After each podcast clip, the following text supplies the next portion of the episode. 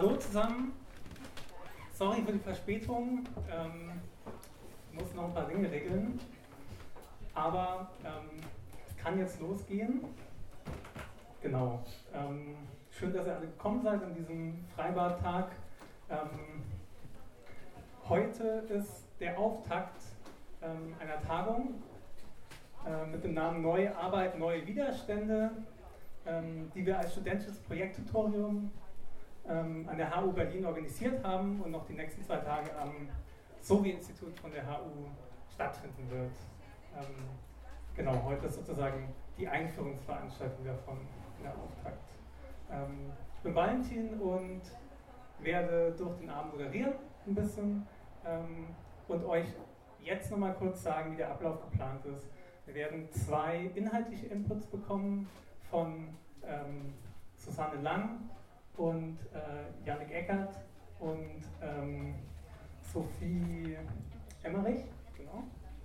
Ähm, und dann wird es noch, ähm, dann wird das Ganze noch kommentiert. Genau, das Ganze wird ungefähr eine Stunde gehen und dann wird Zeit sein für Fragen ähm, auf, dem auf dem Podium und im Publikum. Genau, ganz kurz technisch. Wir zeichnen die Veranstaltung auf. Ähm, sollte aber das Publikum, Publikumsfragen kein Problem sein. Wenn ihr irgendwie ähm, Schwierigkeiten damit habt, meldet, meldet, euch einfach bei uns oder meldet euch danach bei uns. Genau. Ähm, bevor wir auf dem Podium beginnen, werde ich noch ein bisschen was dazu sagen, warum es eigentlich diese Veranstaltung gibt, warum es diese Tagung gibt, ähm, wie es eigentlich dazu kam. Ähm, wir sind circa 15 Leute, ähm, die diese Tagung organisieren, eine Gruppe von äh, Studenten, Studentinnen, die im letzten Jahr an einem sogenannten Projekttutorium teilgenommen haben bzw. es organisiert haben. Ähm, der Name dieses Projekttutoriums ist Arbeitskämpfe im digitalen Kapitalismus. Genau, ein Projekttutorium ist ein äh, Seminarformat, ähm, bei dem Studentinnen und Studenten einfach selbst ein Thema vorschlagen können und dann dazu ähm, einiges Seminar machen können. Es ging eben bei dem Tutorium eben genau die Fragen, die wir, die wir heute und in den nächsten Tagen diskutieren, nämlich um die Frage, wie verändert sich Arbeit, wie verändern sich Arbeitsbedingungen in einem digitalen Kapitalismus und was heißt das für Widerstände. Etwa wenn Lohnarbeit nicht mehr in der Fabrik stattfindet und ein digitales Gerät manchmal die einzige Instanz ist, durch die meine Arbeit gesteuert wird. Dazu haben wir im vergangenen Jahr verschiedene Aspekte ähm, uns angeschaut. Wir haben uns sowohl mit so ideologischen Versprechen ähm, in Silicon Valley befasst, als auch mit ähm, Texten wie dem marxischen Maschinenfragment und eben neben sogenannten Subjektivierungstendenzen auch materielle Produktionszeit, also sowas wie Foxconn ähm, in China untersucht. Genau, dazu haben wir ähm, eben sowohl uns Eindrücke ähm, innerhalb der Uni oder innerhalb von Texten, durch Texte ähm, erschlossen, als auch außerhalb. Wir hatten ähm, mehrere Male Fedora, äh, Leute von Fedora und Deliveroo da, ähm, genau, und hatten im zweiten Semester jemand da, Sabrina Apicella, die uns über ähm, Arbeits- und Ausbeutungsbedingungen bei Amazon in Leipzig ähm, erzählt hat. Genau. Vor allem jetzt in den letzten Wochen, Monaten ähm, haben wir uns eben auch mit den Widerständen beschäftigt. Mit der Frage, ist der Streik noch ein geeignetes Mittel? Sind Gewerkschaften noch geeignete Instanzen? Ähm, und welche neuen Formen entstehen vielleicht, ähm, wenn durch den Wandel von Arbeit ähm, sich auch Widerstände ändern? Genau. Ohne vielleicht schon ein Fazit vorwegzunehmen, ähm, kann ich sagen, wir sind bei sowohl beim Thema Arbeit als auch beim Thema Widerstand ähm, eben natürlich auf spannende neue Formen auch gestoßen, um die es in den nächsten Tagen gehen wird, ähm, aber auch auf Kontinuitäten. Ähm, die offensichtlichste Kontinuität wäre dabei, dass eben der digitale Kapitalismus natürlich auch noch ein Kapitalismus ist, ähm, was manchmal in Debatten auch vergessen wird. Genau, aber dazu sagen uns Gäste in den nächsten Tagen und heute ähm, sicher noch einiges und äh, streiten sich hoffentlich auch darüber. Ich darf dann jetzt ähm, unser erstes heutiges Podium vorstellen unter dem Titel Digital prekär vereinzelt, neue Arbeit in der Plattformökonomie. haben wir die Journalistin und Autorin Susanne Lang ähm, eingeladen, die Studentinnen Janik Ecker und ähm, Sophie Emmerich äh, sowie Holger Marx von der Basisgewerkschaft V. Susanne beschäftigt sich seit Jahren mit Digitalisierung und Internet und wird eine Einführung in neue Arbeitsmodelle der Plattformökonomie geben, wird vor allem über Uber reden. Ähm, äh, Janik und Sophie haben in Berlin ganz konkret in den letzten Wochen, Monaten ähm, zu einer neuen Arbeitsform, nämlich Fedora Deliveroo, äh, geforscht und werden davon ein bisschen erzählen. Und ähm, Holger wird es abschließend ähm, aus einer basisgewerkschaftlichen Perspektive ein bisschen kommentieren und einordnen. Danach wollen wir dann diskutieren. Genau. Susanne, ich würde einfach zu dir überleiten. Vielen Dank.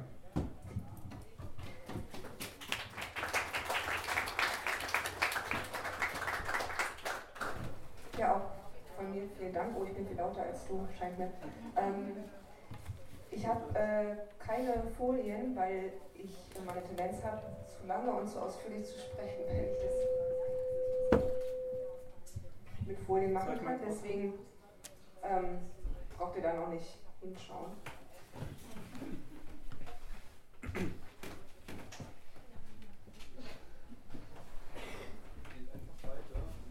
Okay, ich versuche es einfach weiterzureden. Ähm, ich habe mich eigentlich in den letzten Jahren viel mehr mit dem Thema Online-Sicherheit beschäftigt und habe mich eher ähm, als äh, aktive Gewerkschafterin auch viel mit Arbeitskämpfen beschäftigt und durch die ganzen Snowden-Sachen ist ja das ganze Thema Online-Sicherheit nochmal viel aktueller und brennender geworden. Und da lag ja auch die, die äh, Beschäftigung mit Überwachung ähm, auch ein bisschen nahe. Also quasi nicht nur auf staatliche Überwachung, sondern grundsätzlich auf Online-Sicherheit und Überwachungsmöglichkeiten zu schauen. Ähm, vor ein paar Jahren aus genau dieser Schnittstelle heraus habe ich mit Sabrina, mit der gleichen Sabrina, die du schon genannt hast, zusammengesessen. Wir haben uns überlegt, na eigentlich müsste man doch mal überlegen, wie man diese ganzen, das alles, was da in diesem Bereich gerade so neu entsteht und passiert und so kompliziert ist, wie man sich da drüber aus linker Perspektive, wie man das besser fassen kann. Dann hatten wir auch so ein kleines Seminar ungefähr, also auch so selbst organisiert vor, das ist, äh, glaube ich, zwei Jahre jetzt her, und da haben wir dann auch zusammengesessen und haben überlegt, über, wie man das, äh, wie man Amazon, wie man solche Unternehmen, diese, die quasi die Märkte durcheinander bringen, die global äh, operieren, irgendwie wahnsinnig viele Gewinne machen, ähm, ganze Industrien auf den Kopf stellen, wie, wie fassen wir das? Und gleichzeitig auch die ganzen Arbeitnehmerrechte nochmal ganz anders angreifen. Also wie kann man sowas irgendwie fassen? Und da haben wir ganz lange angefangen zu diskutieren, ja, wie nennen wir denn jetzt diesen Workshop, den wir da machen wollten, reden wir jetzt über Sharing-Ökonomie oder reden wir über Plattformökonomie oder reden wir über Disruption oder über ähm, einfach nur über Kapitalismus oder ähm, was, wie, wie, nennen wir das, wie nennen wir das Kind oder reden wir über Industrie 4.0 oder was ist es denn jetzt? Und ähm, deswegen fand ich das so interessant, ähm, als ihr angefragt habt, dass ihr auch vom digitalen Kapitalismus sprecht, weil auch wir haben am Ende vom digitalen Kapitalismus einfach gesprochen, einfach weil uns nichts Besseres eingefallen ist, ähm, weil wir einfach so ein bisschen unglücklich waren mit all diesen Begriffen, die wir gefunden haben, ähm, weil die alle ähm, mit ein bisschen mehr hingucken, haben wir bemerkt, die beleuchten immer aus einer bestimmten ideologischen Perspektive oder mit einem bestimmten Interesse einen bestimmten Aspekt sozusagen. Also, was ich, Plattformökonomie ist halt sehr deskriptiv ähm, also ohne dass ich die jetzt alle definieren will, aber die, also alleine nur zu sagen, nur weil eine Plattform, über eine Plattform irgendwas organisiert wird, äh, dann hat man ganz viele andere Aspekte nicht beleuchtet. Industrie 4.0 ist ein Kampfbegriff der, der Wirtschaft sozusagen. Ähm, Gig-Industrie beschreibt auch nur einen bestimmten Aspekt. Dieses Disruption ist eigentlich eher aus dem Managementbereich. Also wir waren irgendwie unglücklich mit all diesen Begriffen und haben aber festgestellt, leider hat man aus linker Perspektive, wir haben keinen so einen richtigen Begriff, der irgendwie dieses Kampffeld ordentlich beleuchtet. Und dann haben wir uns ganz lange vorgenommen, dass wir die, äh, die Ergebnisse von unserem Workshop nochmal zusammenfassen, vor allem für so eine Begriffsdiskussion. Und dann sind zwei Jahre vergangen und wir sind jetzt so richtig gekommen. Deswegen knüpfe ich da so ein bisschen jetzt an mit der, und steige jetzt mit dem ein, wo wir aufgehört haben, nämlich mit der Frage, worüber sprechen wir denn eigentlich? Also was sind, Begriff, was sind die Begriffe und die sind eigentlich doch ziemlich unklar.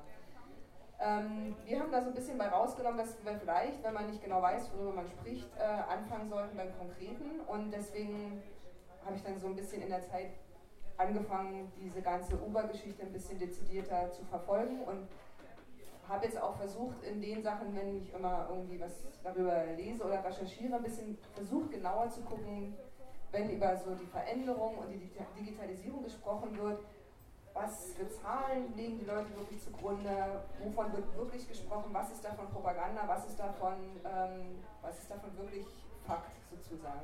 Und wie können wir das Phänomen wirklich begreifen? Und ich bin mir inzwischen, je mehr ich mich damit beschäftige, immer unsicherer geworden, äh, worüber man, also ob das überhaupt sinnvoll ist, alles in einen Topf zu packen, umzurühren und Digitalisierung drüber zu schreiben, weil es schon sehr unterschiedliche Phänomene sind ähm, von Automatisierung, von Angriffe auf, wie gesagt, Arbeitnehmerrechte, auf äh, Privatsphäre und so weiter, die, ähm, ja, wo, wo ich mir nicht immer sicher bin, was davon ist einfach nur ganz alt und was ist ganz neu und was, äh, was ist jetzt einfach nur ein simpler, sage ich jetzt mal ganz platt, Angriff des Kapitals und was sind Wiederaneignungsprozesse und was sind Erneuerungsprozesse. Das auseinanderzuhalten ist auf jeden Fall schwierig. Ähm, deswegen ist es immer einfach im Konkreten zu bleiben und deswegen war mein Vorschlag, dann würde ich lieber über was Konkretes sprechen, zum Beispiel wir könnten uns ja mal ein Unternehmen angucken, was halt auch sehr bekannt geworden ist, nämlich Uber. Uber haben bestimmt alle schon mal von gehört, nehme ich mal an, oder? Uber ist bekannt, oder? Ihr müsst mir mal ein Feedback geben, wenn ich irgendwas erzähle, was niemand weiß. Aber eigentlich ist es inzwischen bekannt. Sehr jung, ist 2009 gegründet worden. Ähm, in San Francisco gegründet worden, ist so ein typisches Silicon Valley Startup-Geschichte. Also da saßen halt Leute zusammen und fanden es halt doof, dass sie kein Taxi bestellen konnten haben sich gedacht, dann das müsste man doch alles mit dem Internet viel besser organisieren können. Daraus, also so ist die Geschichte des Startups. Ähm, da ist natürlich eine ganze Menge Kapital dahinter, das darf man bei Uber nicht vergessen, weil wenn wir uns fragen, wo findet denn da überhaupt Wertschöpfung statt, ist es erstmal an und für sich nicht so wirklich verständlich, warum dieses Unternehmen heute mit, äh, ich glaube, 60 Milliarden Umsatz ähm, und einer ähnlich hohen ähm, äh, Summe am Börsenmarkt eingestuft. Also warum dieses Unternehmen überhaupt so hoch dotiert ist, warum es überhaupt, warum da Leute so viel investieren, ist irgendwie, wenn man überlegt, was es für eine Nische eigentlich ist, also wir reden vom Taximarkt, nicht so richtig verständlich. Ähm, dahinter steckt die Idee ähm, der sogenannten Netzwerkeffekte, also dass, ähm, dass es, also es gibt, ähm, es ist durch äh, Google eigentlich so ein bisschen erstmals eingeführt oder bewiesen worden, dass quasi, wenn so Unternehmen im Internet starten, ähm, dass es da so eine Tendenz dazu gibt, so einen sogenannten Netzwerkeffekt, dass quasi unter dem Motto The Winner takes it all, dass sich ein Unternehmen nur durchsetzen kann. Also es wird heute eigentlich wie so ein Naturgesetz gehandhabt. Ähm, und dass die dann im Prinzip sich als die einzigen ähm, in der Branche perspektivisch durchsetzen. Also so wie es am Anfang drei, vier Suchmaschinen gab, war dann klar, es, wird, es kann nur eine Suchmaschine sich als die Suchmaschine durchsetzen und äh, so ist dann Google aus diesem ersten Run als Gewinner hervorgegangen. Wir haben einen ähnlichen Effekt bei Facebook, wir haben einen ähnlichen Effekt bei Twitter. Also der, wird, der ist bei vielen Unternehmen so zu beobachten, wird allgemein beschrieben einfach nur als der Netzwerkeffekt sozusagen. Ähm, deswegen äh, gibt es immer diese dieses, dieses quasi heiße Investieren auf den, wo man hofft, derjenige, der sich dann am Ende als, als großer Gewinner der Branche durchsetzen wird. Ähm,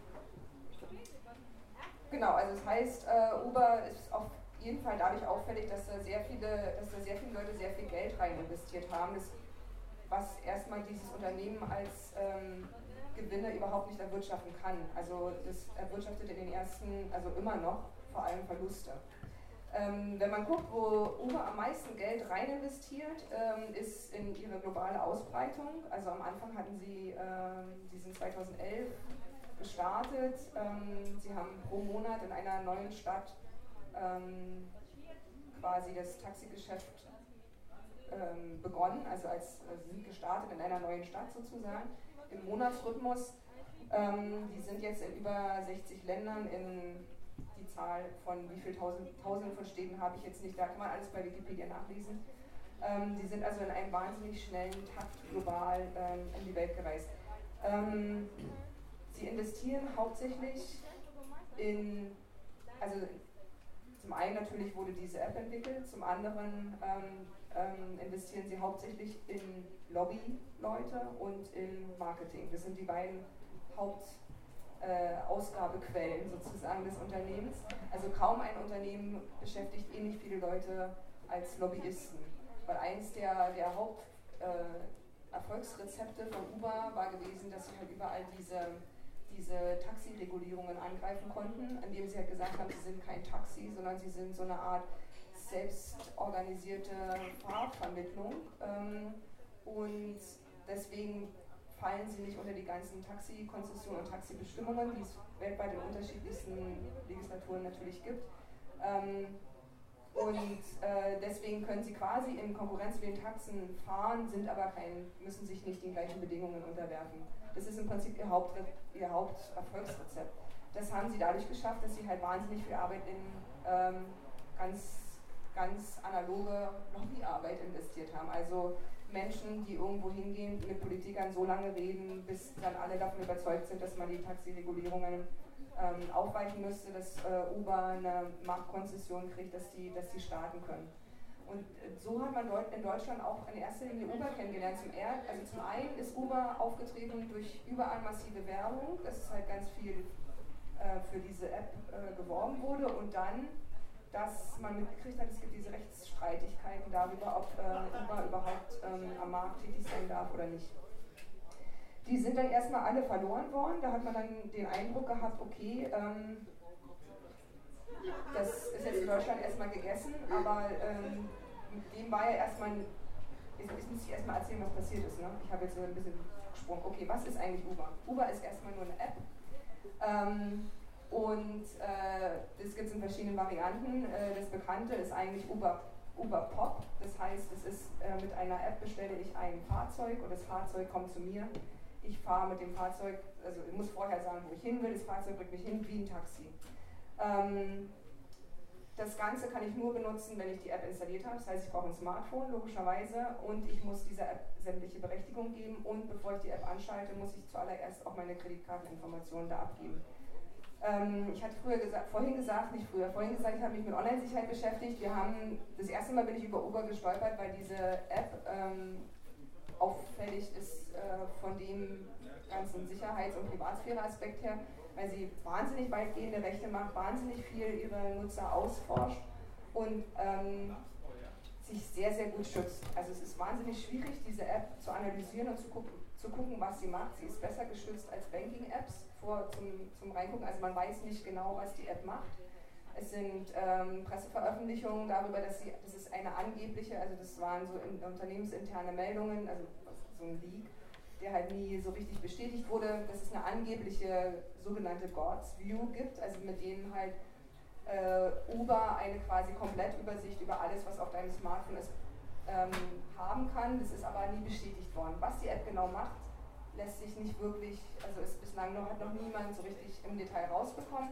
Sie erfahren auf jeden Fall sehr, sehr, sehr viel über die Nutzer. Und wie gesagt, bevor man die überhaupt benutzen kann, muss man auf jeden Fall Zahlungsdaten hinterlegen. Das heißt, ähm, das geht in sehr tiefe Bereiche auch rein, was man da an Informationen hinterlässt. Ähm, Uber ist in der Presse dadurch zum Beispiel mit negativen Schlagzeilen äh, aufgefallen, weil sie alle möglichen Statistiken anfertigen, zum Beispiel eine Analyse darüber, in welcher Region welche Leute welche Affären haben. Also weil sie halt diese Fahrten und alles die Bewegungsprofile der Leute auswerten und darüber halt äh, ein genaues, äh, genau erforschen können, was die Kunden, also die Leute, die die App installiert haben, was die tun. Ähm, und, da, und ähm, die haben das teilweise auch veröffentlicht und es war auch mal so ein bisschen spielerisch, also so mit diesen Affären, es ist halt so ein, weil halt derjenige, der die Analysen, halt ein gutes Startup, weil derjenige, der die Analysen macht, der wollte auch mal was Witziges machen und wollte nicht immer nur, wer fährt von wo nach wo und dadurch ist halt klar geworden, dass die ein bisschen, ja, also sehr weit, weitreichend über ihre Kunden irgendwie Auskunft ähm, einholen. Ähm, das machen die aber, also warum die das alles genau machen, ähm, ähm, darüber lässt sich nur spekulieren.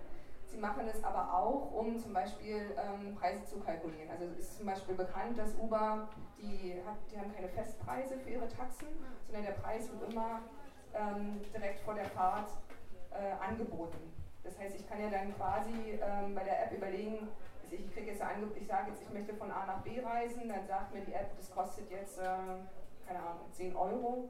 Und dann sage ich entweder ja oder nein. Und diese Preise sind aber nicht, wie zum Beispiel die Taxipreise, die sind ja fest, die sind ja im Tarifgesetz festgeschrieben.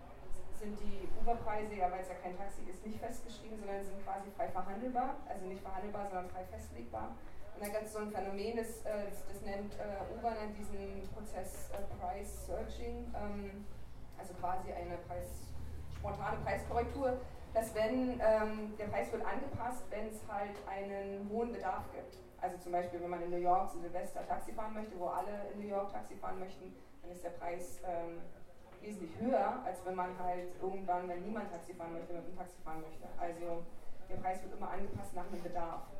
Dieser Bedarf, wie der genau ermittelt wird, ist natürlich Geschäftsgeheimnis. Unter anderem wird ja auch davon ermittelt, wie dringend dein Bedarf ist, jetzt ein Taxi haben zu wollen. Also wenn zum Beispiel Akku fast alle ist, ist der Preis des Taxis wesentlich höher, als wenn das Akku voll ist. Also solche, solche Preismodelle sind inzwischen so ein bisschen bekannt, aber wie systematisch das ist und in welche Tiefe das geht, ist nicht bekannt.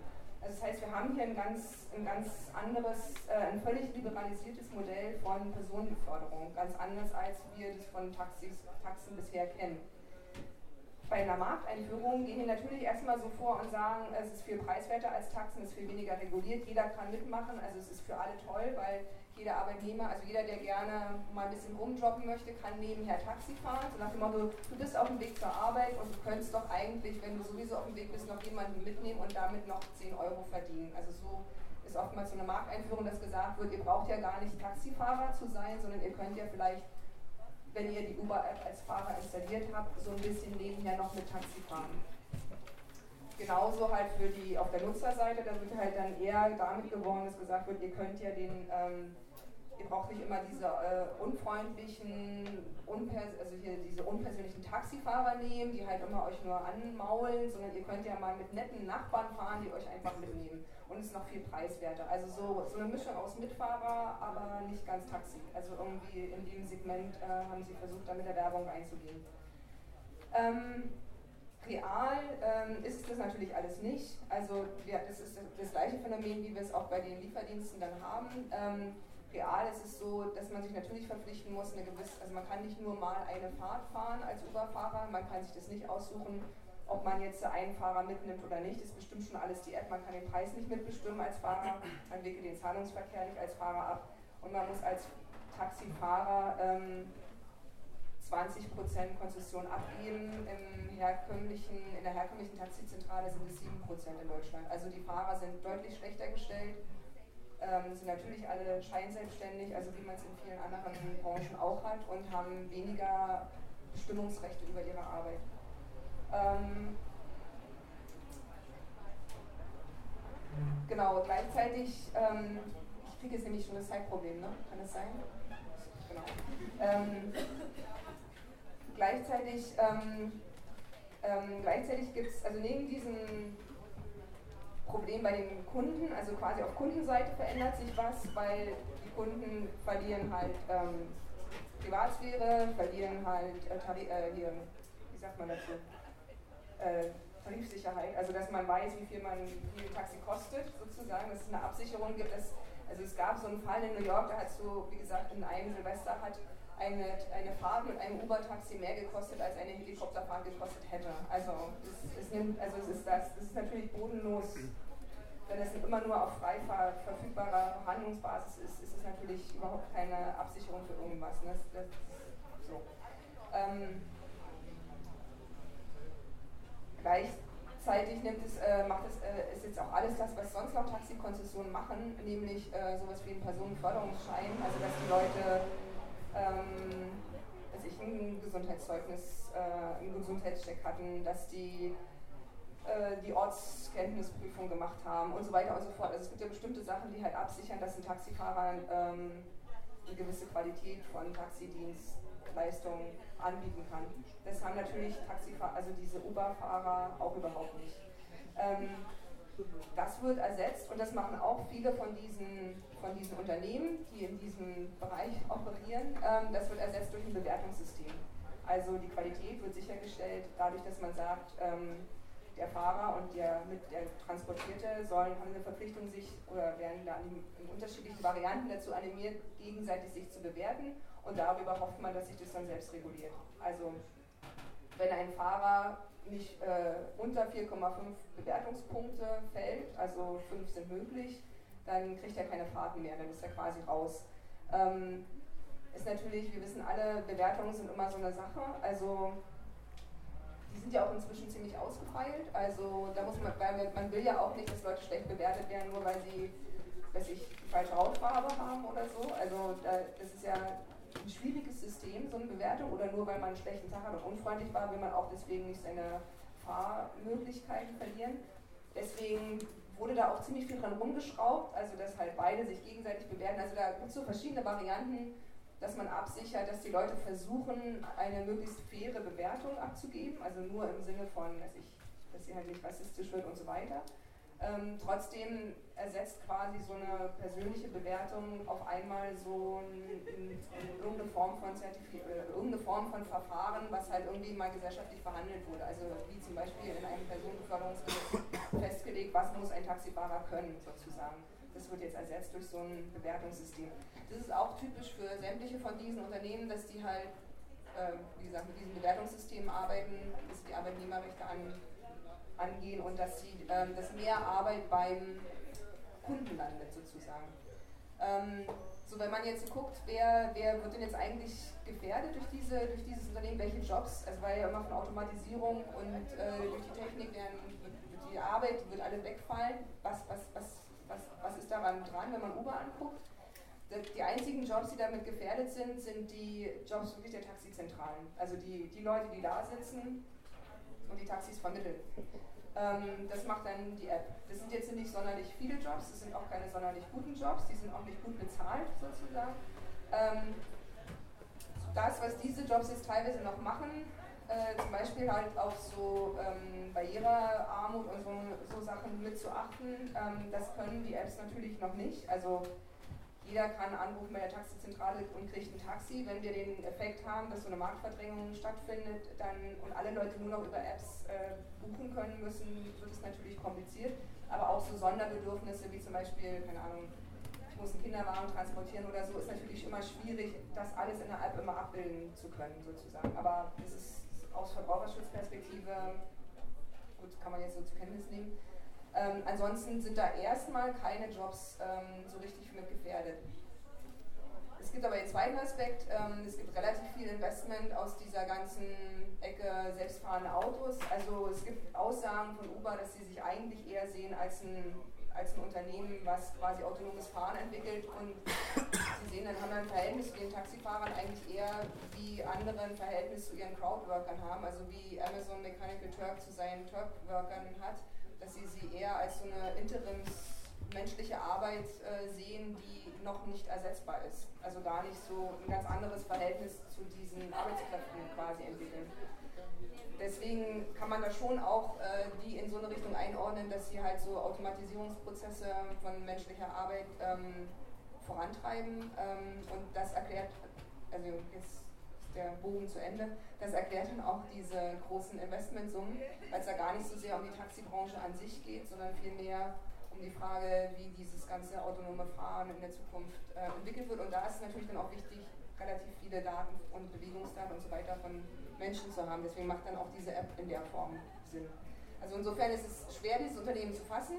Lohnt sich wahrscheinlich auch nicht richtig, sich damit lange zu beschäftigen, weil es wird es nicht mehr lange geben. Also es wird klar sein, dass halt entweder, also Daimler hat jetzt gerade viel investiert, es gibt da so ein, einer wird den anderen kaufen, das wird halt hin und her gehen, aber es gibt da so Konzentrationsprozesse zwischen den Automobilherstellern und den Leuten, also die, die diese ganzen autonomen Fahrsachen entwickeln.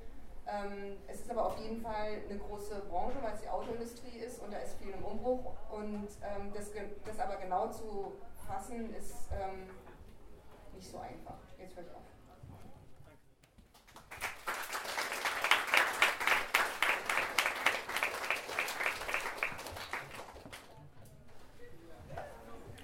Ja, dann würde ich als konkretes Beispiel ähm, gleich mal an euch weiterleiten. Ich hoffe, dass die Mikroleitung reicht. Okay. okay. Vielleicht bevor wir anfangen, ähm, mal zwei Fragen. Ähm, es, bei uns geht es um das Thema, äh, also die beiden Unternehmen Deliveroo und Foodora. Wäre vielleicht eine Frage, ähm, wer hat vielleicht da schon mal bestellt? So, Nico, würde uns interessieren. Und äh, wer, wer fährt für Foodora oder Deliveroo? Wer ist das so? Okay.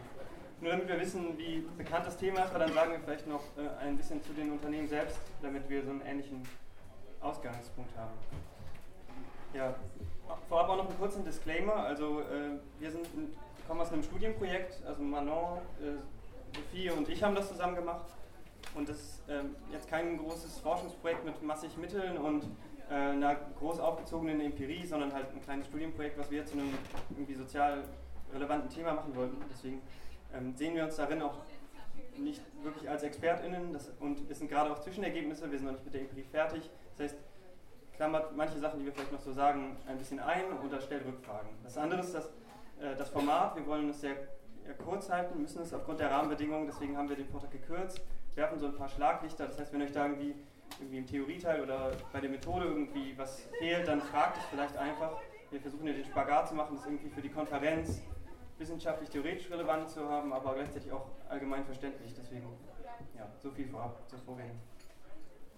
Ja, das Projekt ähm, hier Digitalization and Working Conditions in Online Delivery Services am Beispiel von Fedora und Deliveroo in Berlin beschäftigt sich mit den beiden genannten Unternehmen. Deswegen würde ich zunächst ähm, was zu den Unternehmen sagen.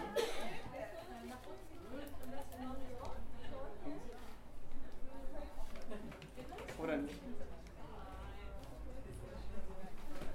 Ja, mit der Digitalisierung klappt sehr gut, auf jeden Fall. Ähm, äh, worum geht's? Wir sprechen über zwei Unternehmen, die ähm, in der Logistikbranche aktiv sind. Deliveroo, gegründet 2013 in Großbritannien, äh, nach eigenen Angaben Anfang des Jahres 2017 über äh, Geschäftsbeziehungen zu über 20.000 Restaurants, ähm, über 30.000 Riders, also FahrerInnen und äh, weltweit in zwölf Ländern aktiv.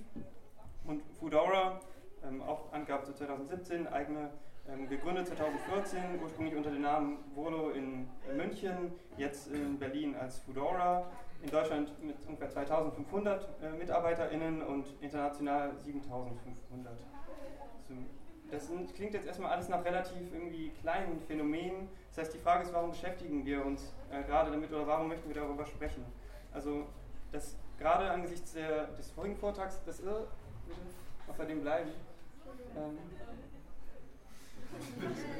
Spoiler. Ähm,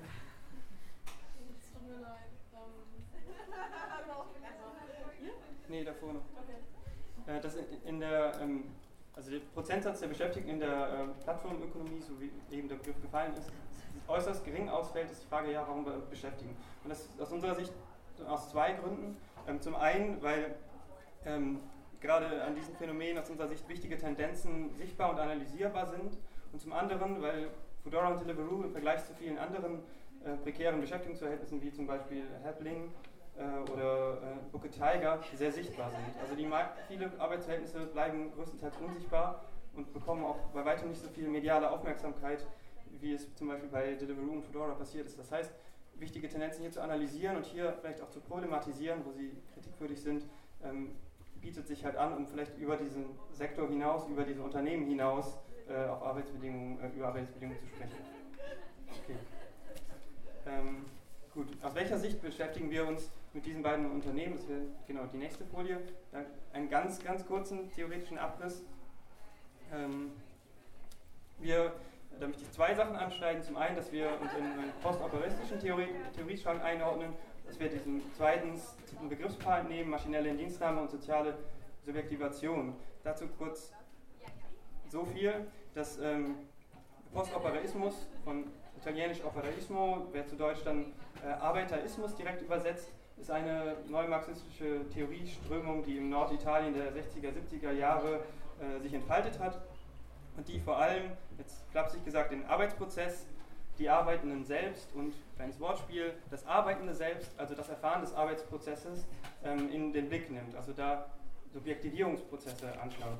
Das heißt, wir schauen uns an, wie wird die Produktion oder wie wird der Arbeitsprozess organisiert, also welche Maschinen haben daran teil, wie ist mein Körper daran eingespannt in die verschiedene räumliche Organisation eines Arbeitsplatzes, die technologischen Gerätschaften, die dabei eine Rolle spielen? Und wie erfahre ich den, wie wird mein Körper dabei zugerichtet? Und welche Widerstandspotenziale ergeben sich. Das ist die Sicht, die wir daraus, äh, darauf werfen wollen. Und unter all den sicher diskutierungswürdigen Tendenzen möchte ich auf zwei hinweisen in Bezug auf Digitalisierung und Arbeitsbedingungen bei den Beispielen. Das ist zum einen, dass die Digitalisierung neue Geschäftsmodelle und Unternehmensorganisationen wie Deliveroo und Foodora ermöglicht. Das heißt, was wir hier haben, ist Unternehmen, die eigentlich mit einem, ähnlich wie Uber, auch mit einem Minimum an materieller und territorial irgendwo fixierter Infrastruktur ähm, operieren können und die zumindest aus Management-Unternehmersicht eigentlich als Herzstück nur diese App haben oder diese Plattform, über die quasi die Gaumen und Mägen der KonsumentInnen, die Küchen der Restaurants und die Körper und Fahrräder der, äh, der in Dienst genommen werden können. Das heißt, wir haben hier eine neue Unternehmensorganisation und eng zusammen hängt damit die zweite Tendenz, dass die Digitalisierung es ermöglicht, äh, den Arbeitsprozess anders aufzubauen. Also dabei speziell ähm, quasi ja, Kommandostrukturen und die, die äh, Einteilung des Arbeitsprozesses in verschiedene Schritte zu automatisieren permanent zu überwachen und das Verhältnis zu beispielsweise Angestellten oder KollegInnen äh, potenziell zu entpersonalisieren. Und in dieses, dieses Spannungsfeld äh, möchten wir uns anschauen. Da haben wir die beiden Begriffe ähm, äh, zu genommen. Ich werde jetzt nicht erklären können, weil die Zeit einfach nicht äh, reicht. Vielleicht gibt es dazu eine Rückfrage, aber äh, jetzt allgemeinverständlich formuliert ist es, ähm, worum es dabei geht, zwei, zwei Momente anzuschauen ähm, des Arbeitsprozesses. Zum einen und das ist für die Rider, die FahrerInnen, irgendwie selbstverständlich, für uns andere vielleicht ähm, erstmal beschreibungswürdig, wie in diesem Arbeitsprozess die Körper an verschiedene Apps, ein Fahrrad, äh, an, die, an die Datenströme ähm, verschaltet sind, wie sie daran eingebunden werden und nutzbar gemacht werden für das Unternehmen, dass das halt beschrieben wird, was da auch passiv abläuft, was vielleicht noch nicht mal ähm, bewusst wahrgenommen oder diskutiert wird. Und zum anderen, das wäre der andere Pol, der wir soziale Subjektivation benennen, zu schauen, wie wird darüber gesprochen, welche Aussagen werden getroffen, welche Rollenbilder und welche Erfahrungen des Arbeitsprozesses äh, können wir hier vorfinden. Und da komme ich jetzt zu den äh, Forschungsfragen und danach ähm, ja, zu den Ergebnissen. Ähm, zu den Fragen, das wäre, äh, wie wirken sich die digitalisierten Arbeitsbedingungen bei Online-Lieferdiensten auf das Selbstverhältnis, das Erfahren, schon wieder ein Wortspiel, des Arbeitsprozesses aus? Und zweitens, inwieweit trägt diese Organisation und auch die Einbindung von technologischen äh, Apparaturen dazu bei, äh, diesen Prozess zur Profitmaximierung zu nutzen. Die dritte Frage, aufgrund des, Zwischen also des Empiriestands und der Kürze der Zeit, werden wir jetzt nicht so wirklich behandeln können, aber das ist vielleicht was für die Diskussion. Gut. Wir haben ähm, geforscht, indem wir äh, FahrerInnen ähm, in narrativen äh, Interviews äh, besprochen, äh, interviewt haben über ihre äh, Arbeitsbedingungen, das Erfahren dieses Prozesses und indem wir an verschiedenen Aktionen und ähm, äh, Gesprächen und Podiumdiskussionen teilgenommen haben. Das heißt, wie gesagt, wir werfen jetzt quasi zwei Schlaglichter auf unsere empirischen Ergebnisse und das ist zum einen ähm, das Spannungsverhältnis ähm, der konkret getanen äh, Arbeit und das der ja, formell juristischen Beschäftigung und zweitens das der äh, Rolle der Digitalisierung der Äfterin. Das wäre jetzt die nächste Folie. Genau. Ähm, dazu haben wir dieses witzige Schaubild gemacht, um die Ergebnisse mal so schlaghaft vorzustellen. Was ich, bevor ich es an Sophie übergebe, noch sage, ist, was meinen wir? Im Deutschen ist diese Unterscheidung vielleicht nicht so klar zwischen Labor und Work. Ähm, die übernehmen wir auch aus einer Theorieströmung, dass wir sagen, es, es gibt einen Unterschied zwischen der konkret verrichteten äh, Tätigkeit, die als Arbeit anerkannt wird, und die, die formell juristisch oder diskursiv oder in Gesetzestexten überhaupt als, als Beschäftigung äh, anerkannt wird. Und das, dieses Spannungsverhältnis insbesondere bei diesen Jobs natürlich besonders relevant ist. Ja, sage ich jetzt zu viel. Jo, also ähm, ich weiß nicht, wer von euch hat sich schon mal so mit Foodora und Delivery auseinandergesetzt, irgendwie wie die Leute so beschäftigt sind? Wahrscheinlich noch nicht so viele, oder? Ah doch, okay, ja.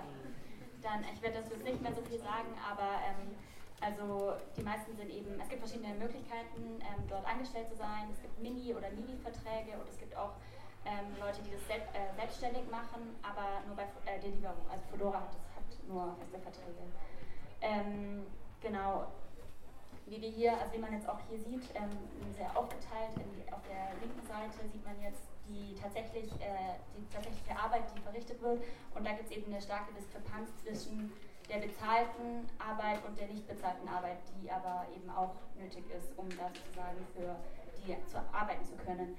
Und äh, ja, Janik hat es jetzt als Eisberg dargestellt. Oben ist eben das tatsächliche Ausliefern der, ähm, äh, ja, der Speisen. Dann kommt eben die Wasseroberfläche. Ähm, und oben ist das, was bezahlt ist, unten ist das, was unbezahlt ist. Ähm, beim Warten ist es so, dass es eben bei ähm, Selbstständigen ähm, äh, FahrerInnen ähm, nicht bezahlt wird, weil die ja nur pro Auftrag bezahlt werden und sozusagen, wenn sie dazwischen dann warten müssen, zum Beispiel an einem sonnigen Tag, wo einfach nicht so viel bestellt wird, dann wird es nicht bezahlt und sie sitzen einfach irgendwo rum. Ähm, dann, also auch noch unbezahlt ähm, sind äh, Reparaturen am Fahrrad oder am Telefon. Ähm, genau, Fahrrad und äh, Handy muss eh auch von den Leuten äh, gestellt werden, die äh, also arbeiten. Dann ähm, die Shiftplanung, also ähm, genau, nimmt auch relativ viel Zeit in Anspruch, weil die meisten Leute nicht so viele Schichten bekommen, wie sie gerne hätten. Und deswegen verbringen sie zu Hause noch ziemlich viel Zeit damit, eben ihre Schichten zu planen. Ähm, wurde in einem Interview wurde uns gesagt zwischen zwei und drei Stunden, in einem anderen Interview eine Stunde, also schon relativ viel. Ähm, genau dann das in die ähm, Login-Zone kommen und aus der Login-Zone rauskommen, ist natürlich auch unbezahlt und dann auch, äh, was oft auch nicht so deutlich dargestellt wird, ähm, dass man eben, dass es eben auch einfach körperliche Arbeit ist und dass man da eben auch sich relativ lang davon erholen muss zum Teil. Ähm,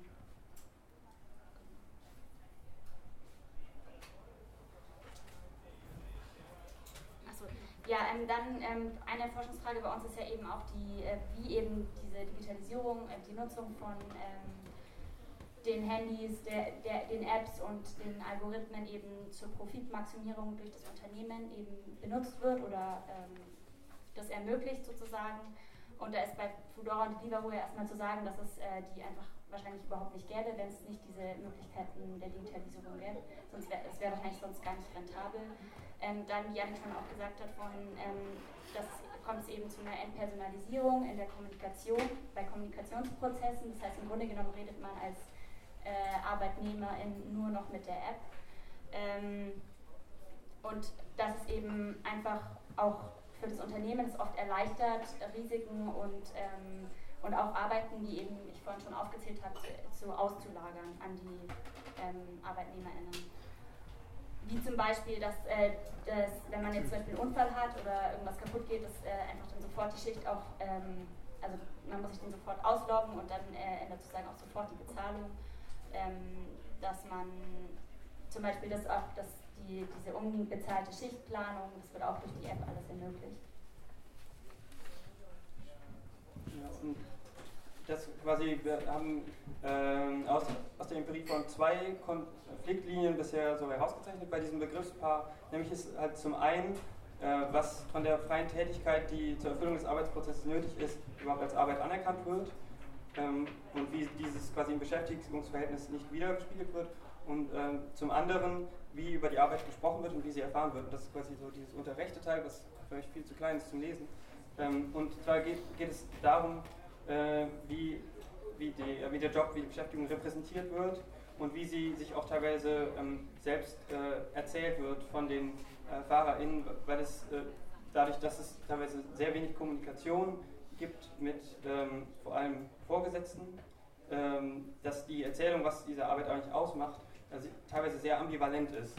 Ähm, dazu jetzt ein paar Schlaglichter ähm, aus äh, den verschiedenen Interviews, dass es zum einen von Seiten des Unternehmens es eine Erzählung gibt, dass es sowas wie äh, Paid Exercise ist, also es ist eigentlich eine bezahlte äh, Sportübung, die verrichtet wird das heißt, äh, hier wird an die, ihr habt auch ein Zitat auf der zweiten Folie gesehen, irgendwie ähm, appelliert daran, dass es äh, ein sehr flexibler und kompetitiver, irgendwie cooler, sportlicher Job ist.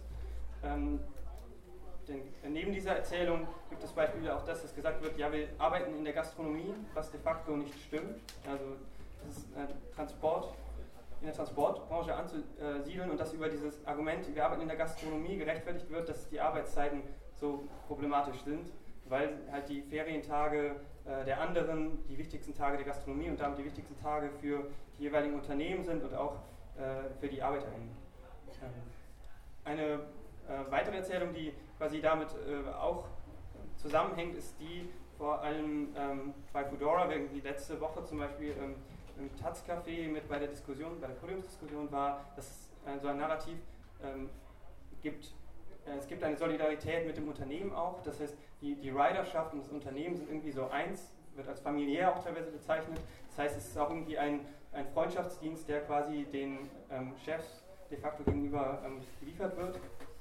Und diese äh, Erzählungen stehen dann teilweise in relativ großer äh, Diskrepanz zu dem eigentlichen Erleben des Arbeitstags. Das wurde eben schon angesprochen und in unseren Interviews deutlich, dass er halt, es ist ein sehr harter Körp also körperlicher Job, gerade wenn es ähm, viele Stunden pro Tag äh, gefahren wird, dass äh, dieser Job, also ein Interview hat beispielsweise darüber gesprochen, würde man Construction Work irgendwie in einem Baugewerbe als Paid Exercise bezeichnen, wäre das halt überzynisch, aber äh, im Transportbusiness ähm, wird es dann quasi dort an der Stelle ähm, gemacht. Das heißt, es gibt dann quasi so Spannung zu diesem Identifikationsangebot von Seiten des Unternehmens, teilweise auch, das wurde beispielsweise auch in einem anderen Interview deutlich, aber auch eine gewisse Akzeptanz, weil ähm, für, für, manche, und zwar laut Interviewee vor allem äh, Männer und das Arbeiten hauptsächlich äh, männlich sozialisierte Personen in, diesem, in dieser Branche ist so ein kompetitives, sportliches Ding sei und deswegen ist also ein Macho-Masochism unter den verschiedenen Fahrern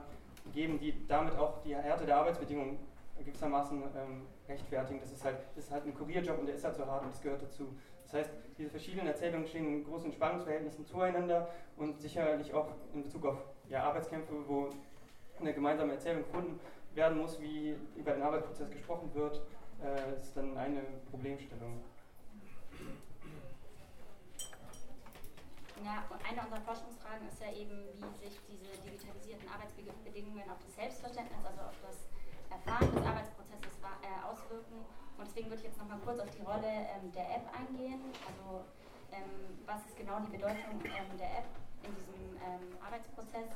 Ähm, zum einen erfasst die App ständig, ähm, also erfasst die Arbeitszeit vom Login an bis zur Ende der Schicht also zur Ausführung des letzten Auftrages. Es wird ständig die Geschwindigkeit erfasst und die Standorte, bei denen sich die äh, Riderinnen gerade befinden.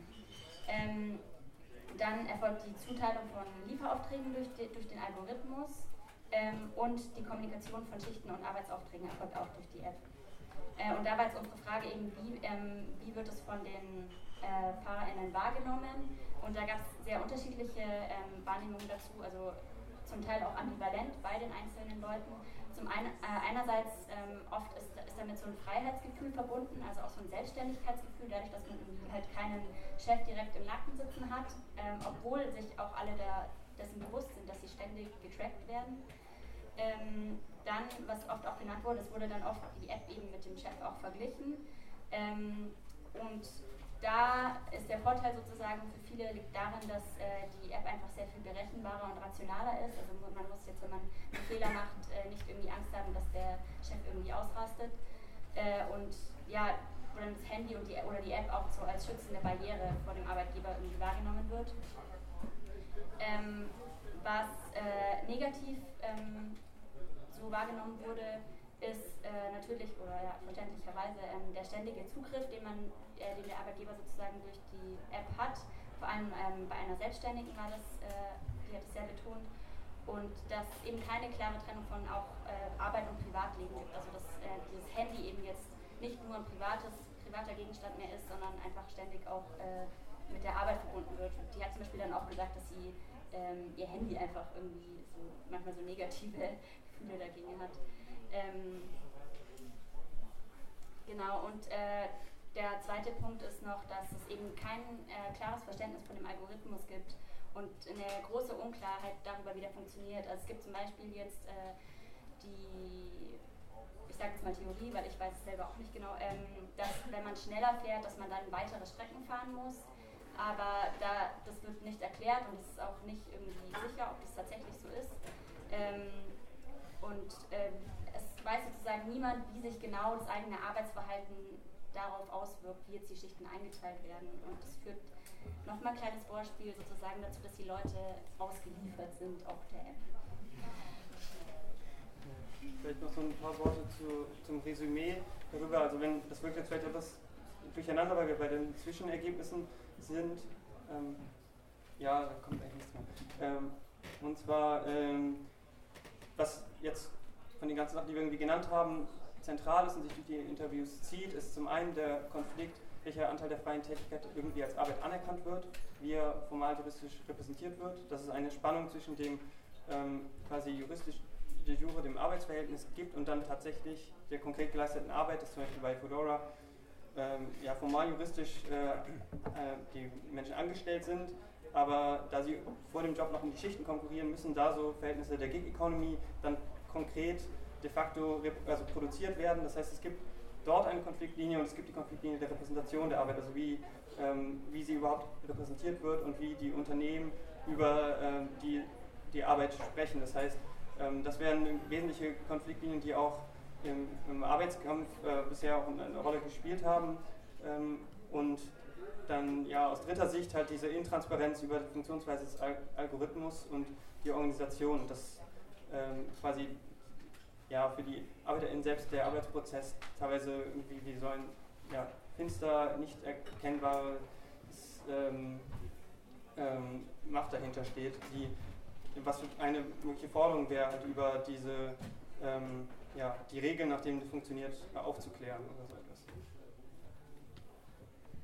Super, vielen Dank.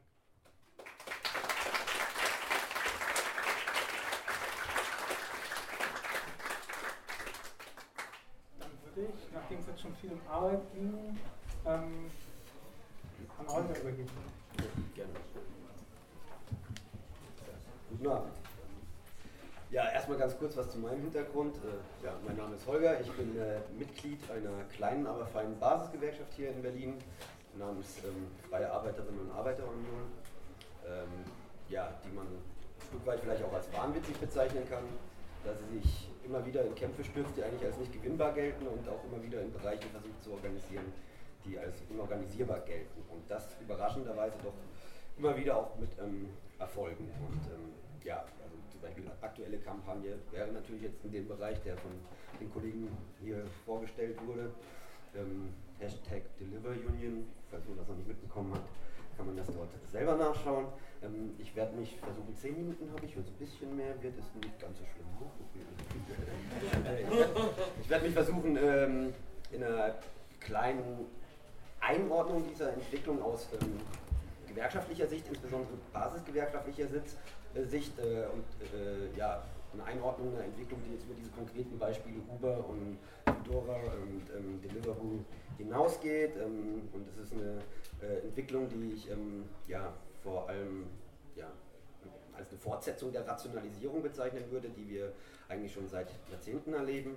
Ähm, und das aber jetzt halt irgendwie in einer zugespitzten Form, Form natürlich stattfindet äh, mit den Mitteln, die die Digitalisierung ähm, geschaffen hat. Und ähm, wenn man genauer hinschaut, und das ist das, was ich versuchen werde jetzt mal ein bisschen rauszustellen, äh, dann sieht man, dass dieses Arbeitsmodell der Zukunft, wie es häufig ähm, äh, erscheint oder auch verkauft wird, doch ganz viele Prinzipien auch aus der Vergangenheit ähm, aufscheinen lässt und ähm, dass äh, viele Herausforderungen, die mit diesem Modell verbunden sind, auch schon Herausforderungen waren, die sich in einer anderen Form natürlich, aber ähm, doch, bei einer, äh, doch in einer vergleichbaren Form ähm, auch schon früher ähm, den Gewerkschaften gestellt haben. Und äh, ja, der letzte Aspekt, den ich dann noch darauf eingehen würde, ist, ähm, auch wenn es diese Herausforderungen gibt und diese Schwierigkeiten der Organisierung durch diese Neuzusammensetzung von Lohnabhängigen, durch diese neuen flexibilisierten Arbeitsformen, ähm, ja, welche Chancen gibt es sich vielleicht auch ähm, äh, darin für neue gewerkschaftliche Ansätze. Ähm, ja, ich habe schon gesagt, es wird häufig irgendwie als Arbeitsmodell der Zukunft äh, gepriesen, diese digitalen Arbeitsformen. Viele sprechen auch sogar von einer Wachstumsbranche. Natürlich ein irreführender Begriff, weil es ist ja nicht so, dass hier jetzt unbedingt eine neue Branche geschaffen wird. Es werden ja eigentlich im Wesentlichen nur ähm, Arbeitsverhältnisse aus bestimmten Branchen einfach in eine andere Form überführt. Ähm, häufig ist es eigentlich ja sogar eine konsequente Form nur des Outsourcings, ähm, was wir schon in Deutschland seit spätestens in den 90ern sehr stark erleben, zugespitzt in der Form, dass es bis dahin geht, dass man äh, letztendlich bis zum Solo selbstständigen ne, ähm, Arbeitskraftunternehmer, wie das häufig genannt wird, letztendlich dann ähm, outsourced. Und dann das Ganze dann natürlich auch noch ein bisschen romantisiert, häufig äh, von politischer und unternehmerischer Seite, ähm, als, ähm, ja, als ein Job, äh, als eine Form der Arbeit, die Flexibilität bietet und wo Eigeninitiative verlangt ist und ähm, ja, das so ein bisschen auch als äh, Leitbild einer neuen dynamischen Wirtschaft ähm, geframed wird.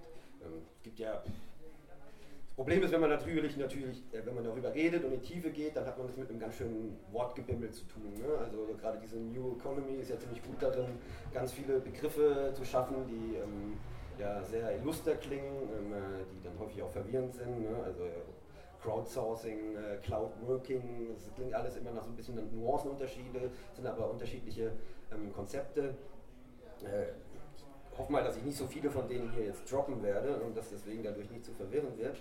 Ähm, aber gut, was das Entscheidende ist, worauf ich hinaus will, ist erstmal, ich habe schon angedeutet, dass wir durch, dass durch diese Digitalisierung eine neue, konsequentere Form des Outsourcings möglich geworden ist. Ähm, äh, das Ganze hat so ein bisschen äh, seine Anfänge genommen, indem man sogenannte Mikrojobs ausgelagert hat. Es wurden zum Beispiel Plattformen geschaffen, wo Unternehmen so kleine ja, kleine Aufgaben ähm, äh, über, über Apps, ähm, über Plattformen angeboten haben, wo Leute das in ihrer Freizeit mal so ein bisschen erledigen können, häufig sogar auch irgendwie als ähm, häufig umsonst oder auch teilweise in Konkurrenz zueinander stehen, wo man kleine Aufgaben ähm, ausgeschrieben hat, Leute, wo man sogar beim Zugfahren ne, mit dem Handy dann irgendwie bearbeiten kann und manchmal hat man dafür Geld gekriegt oder derjenige Geld gekriegt, der, der das halt irgendwie auch besser ähm, bearbeitet hat. Ähm, ne, das ist ein bisschen so unter diesem Schlagwort eBay für Arbeitskräfte ähm, bekannt geworden. Und das Ganze hat sich dann auch ein bisschen ausgedehnt, dass damit komplexere Projekte oder beziehungsweise ganze Arbeitsprojekte letztendlich ausgeschrieben wurde. Die Industrie hatte irgendwie lange Zeit ein Problem damit, dass irgendwie ja, in ihren Kernbereich der Arbeit zu überführen, weil, naja, es einfach ziemlich viele geschäftskritische Operationen ne, in einem großen Konzern gibt und man Teile der Kernbelegschaften nicht einfach so outsourcen kann an Leute, die, mit denen man eigentlich gar nicht in engerer Verbindung steht, wo man eigentlich nicht garantieren kann, ja, welche Qualität der Arbeit dann letztendlich dann abgeliefert wird. Ähm, das hat man in den letzten, da hat man in den letzten Jahren sehr viele Fortschritte gemacht. Ein Vorreiter war in diesem Bereich vor allem IBM, ähm, die schon 2012 war das, glaube ich, angekündigt haben, halt in den nächsten Jahren ähm, Zehntausende ihrer Arbeitsplätze, Zehntausende, Tausende auf jeden Fall ihrer Arbeitsplätze und mehr als die Hälfte in Deutschland äh, auf diese Weise outzusourcen mit einem neuen Personalverwaltungssystem, also dass man eigentlich nur noch eine Kernbelegschaft bereithält, die eigentlich diesen ganzen Kram effektiv steuert und ansonsten die, Aus Ausga äh, die Aufgaben einfach ähm, über Cloud Working dann, also durch eine digital organisierte Wolke von, von Arbeitskräften auf der ganzen Welt sogar halt ähm, ja, von Spezialisten äh, erledigen lässt. Und da stand man in Verbindung halt mit diversen Softwareentwicklern, die halt diese, ähm, ja, diese Software für eine Verwaltung der humanen Ressourcen auch schaffen sollten. Damit gehen ganze Systeme einher, die ähm, gewährleisten sollen, dass ähm, die Leute, die in dieser Cloud sind, auch wirklich qualifiziert sind für diese Aus Aufgaben. Da gibt es ein ganzes äh, Social Profiling, was teilweise dahinter steckt. Das geht auch bis zu einem Monitoring, wo die Leute, wo das soziale Netzwerkverhalten der Leute auch ähm, ähm überprüft wird. Ähm, also dringt auch schon sehr, sehr krass ähm, ja, äh, in äh, äh, auch in den privaten Bereich letztendlich ähm, ähm, dieser Arbeitskräfte ein. Das Entscheidende ist natürlich, und äh, da, das ist das der Aspekt, der sich besonders lohnt dann natürlich für, für diese Unternehmen, ist, ähm, dass man über diese virtuelle Netzwerkrekrutierung von Arbeitskräften äh, in einer großflächigen Weise, ja sogar mit globalisierten Arbeitsverträgen, dann nationale Arbeitsstandards ähm, umgehen kann und natürlich diese Arbeitskräfte sich selbst zueinander gar nicht mehr so richtig in Beziehung setzen können und dadurch natürlich auch schlechter organisieren können. Also man bricht regelrecht äh, damit die sogenannte ähm, Arbeiter- oder Arbeiterinnenmacht. Ähm, ähm, ja, von People's Clouds ist hier die Rede. Ähm, äh, ähm, äh, ähm, na, wie heißt denn dieses Unternehmen? Saba zum Beispiel, ne, ist einer dieser Softwareproduzenten, die ich angesprochen habe, die äh, ähm, diese neue Form der Arbeitsverwaltung vorantreiben. Ähm, der, der, der Chef von Saba hat vor ein paar Jahren mal gesagt, mit E-Mails haben wir unsere Arbeitsweisen verändert, jetzt machen wir das erneut, indem wir Menschen, nicht Informationen in den Mittelpunkt ähm, der Organisation ähm, stellen. Ähm, ja, und in dem Sinne wird das Ganze dann natürlich auch und auch tatsächlich auch in mehreren Fachkreisen dann als Arbeitsmodell der Zukunft ähm, gepriesen. Und ja, ich habe es eingangs schon mal gesagt, darauf komme ich jetzt nochmal genauer zurück. Ähm, was man da sieht, ist eigentlich irgendwie diese konse konsequente Dezentralisierung, äh, die im, ja, im Zuge des Neoliberalismus ähm, eigentlich schon in Form des Outsourcings um sich gegriffen hat, die da jetzt nochmal irgendwie eine Schippe dann drauflegt ähm, und dann bis hin zum individuellen Arbeitskraftunternehmer dann, das hier als Ideal gepriesen wird, ähm, in vereinzelter Weise äh, outsourced und sich dann nur noch auf sogenannte kreative Kernteams ähm, reduziert. Man treibt also ähm, das Prinzip von Flexibilisierung und Outsourcing damit auf die Spitze. Ähm, ähm, ja, die Frage ist natürlich, was bedeuten diese sogenannten liquiden Arbeitsverhältnisse, also diese sehr flüssigen Arbeitsverhältnisse für, für die Lohnabhängigen selbst. Ähm, man kann sich das eigentlich schon erahnen, wenn man generell auf den Bereich der Freiberuflichkeit schaut, der eigentlich auch schon vor der Digitalisierung ähm, bestand, aber natürlich dadurch halt irgendwie ähm, großen Schub nochmal mitbekommen hat. Also die großen Probleme, die sich damit für diese Lohnabhängigen ergeben und auch für die neuen Gewerkschaften sind ähm, generell die Probleme, die man im Bereich der Solo-Selbstständigkeit, im Bereich des Freelancing, im Bereich der Freiberuflichkeit ähm, findet. Ähm, ich möchte hier ganz kurz zitieren aus einem Buch von Katja Kuhlmann, genannt Echtleben, ähm, das sie schon Anfang dieses Jahrzehnts geschrieben haben, hat ein Buch, in dem sie ihre Erfahrungen als kreative Freiberuflerin verarbeitet hat. Zehntausende einst hoffnungsvoll gestartete Freelancer sind über die Nullerjahre zu traurigen Tagelöhnern geworden, die von Outsourcing, Freisetzung, auch Lohnerpressung ähm, betroffen sind. Ähm, Zitat weiter, sie unterbieten sich gegenseitig bei den Honoraren und verschenken ihre Ideen, Rechte und Patente. Ähm, ja, und wenn man das ein bisschen ernst nimmt ähm, und vor allem diesen Begriff der traurigen Tagelöhner, ähm, dann sieht man, dass dieses Arbeitsmodell der Zukunft, wie es häufig gepriesen wird, ähm, ähm, das eigentlich mehr Freiheit, weniger Hierarchien und mehr Selbstverwirklichung ähm, verspricht oder halt sogar noch irgendwie die Ausdefinierung des Buddies oder sowas, ne? ähm, zum Teil halt auch irgendwie Modell der Vergangenheit ist, nämlich ähm, dass es als Mittel ähm, zur Kontrolle und Disziplinierung und auch als Rückkehr zum Tagelöhnertum ähm, äh, fungiert. Und hier jetzt nochmal ein ganz kleiner Sprung zurück. Ähm, äh, das Kapital hat ja immer wieder in ja, im Konflikt zwischen Kapital und Arbeit immer wieder versucht, sich einen Vorsprung zu verschaffen und äh, immer wieder halt ihre Arbeitsmodelle angepasst, ähm, um damit halt irgendwie Arbeitermacht, Gewerkschaftsmacht zu unterlaufen.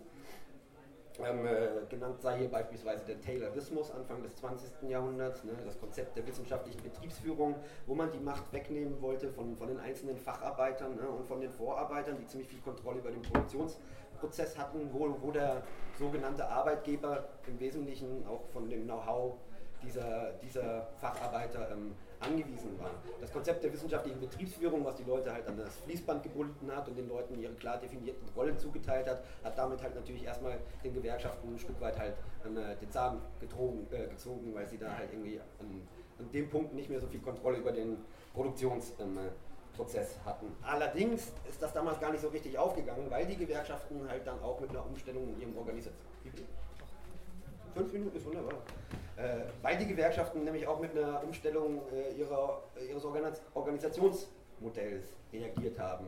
Ähm, hier sollte man natürlich auch noch bemerken, dass das sehr stark ähm, auch mit ähm, alternativen Gewerkschaften zu tun hat. Zum Beispiel in den USA waren das dann die Industrial Workers of the World, die dann sehr stark dieses Prinzip der Industriegewerkschaft, also der Branchengewerkschaft entwickelt haben. Also man geht weg eigentlich von der berufsständischen Organisierung und sagt, okay, jetzt lässt man sich halt innerhalb des Betriebs halt nicht mehr spalten, ähm, äh, ähm, wir organisieren alle Arbeitskräfte im Betrieb, egal an welchem Punkt des Fließbandes halt ähm, sie stehen. Und das war ein entscheidender Punkt, weil man muss sich das so vorstellen, dass diese vielen ungelernten und angelernten Arbeitskräfte, die damals in die Fabrik kamen, ähm, äh, so quasi als unorganisierbar galten. Also, ne? Und mit dieser Reaktion der Gewerkschaften und der Umstellung auf ein industriegewerkschaftliches bzw.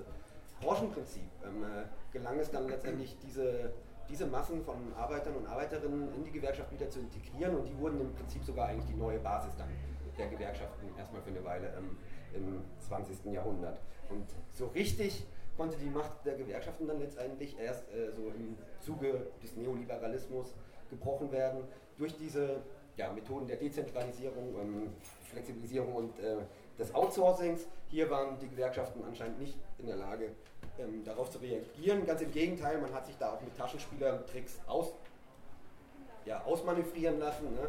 Also wenn, wenn jetzt zum Beispiel aus einem Unternehmen einfach ein bestimmter Bereich outgesourced wird, der dann letztendlich dann einfach nur diese Dienstleistungen an das Unternehmen abbringt, ne? dann galt das dann auf einmal äh, als Teil der Serviceindustrie, ne? obwohl halt äh, äh, diese Arbeiter und Arbeiterinnen dort noch dieselbe Arbeit wie davor äh, in, in, der äh, zuvorigen Branche erledigt haben ne? und fallen dadurch dann letztendlich unter einen anderen Tarifvertrag oder einen Bereich, der noch gar nicht tariflich geregelt ist und so weiter. Und so haben sich halt die Gewerkschaften dann letztendlich auch ein bisschen äh, durch mangelnde Gegenwehr halt selbst den Zahn ähm, gezogen.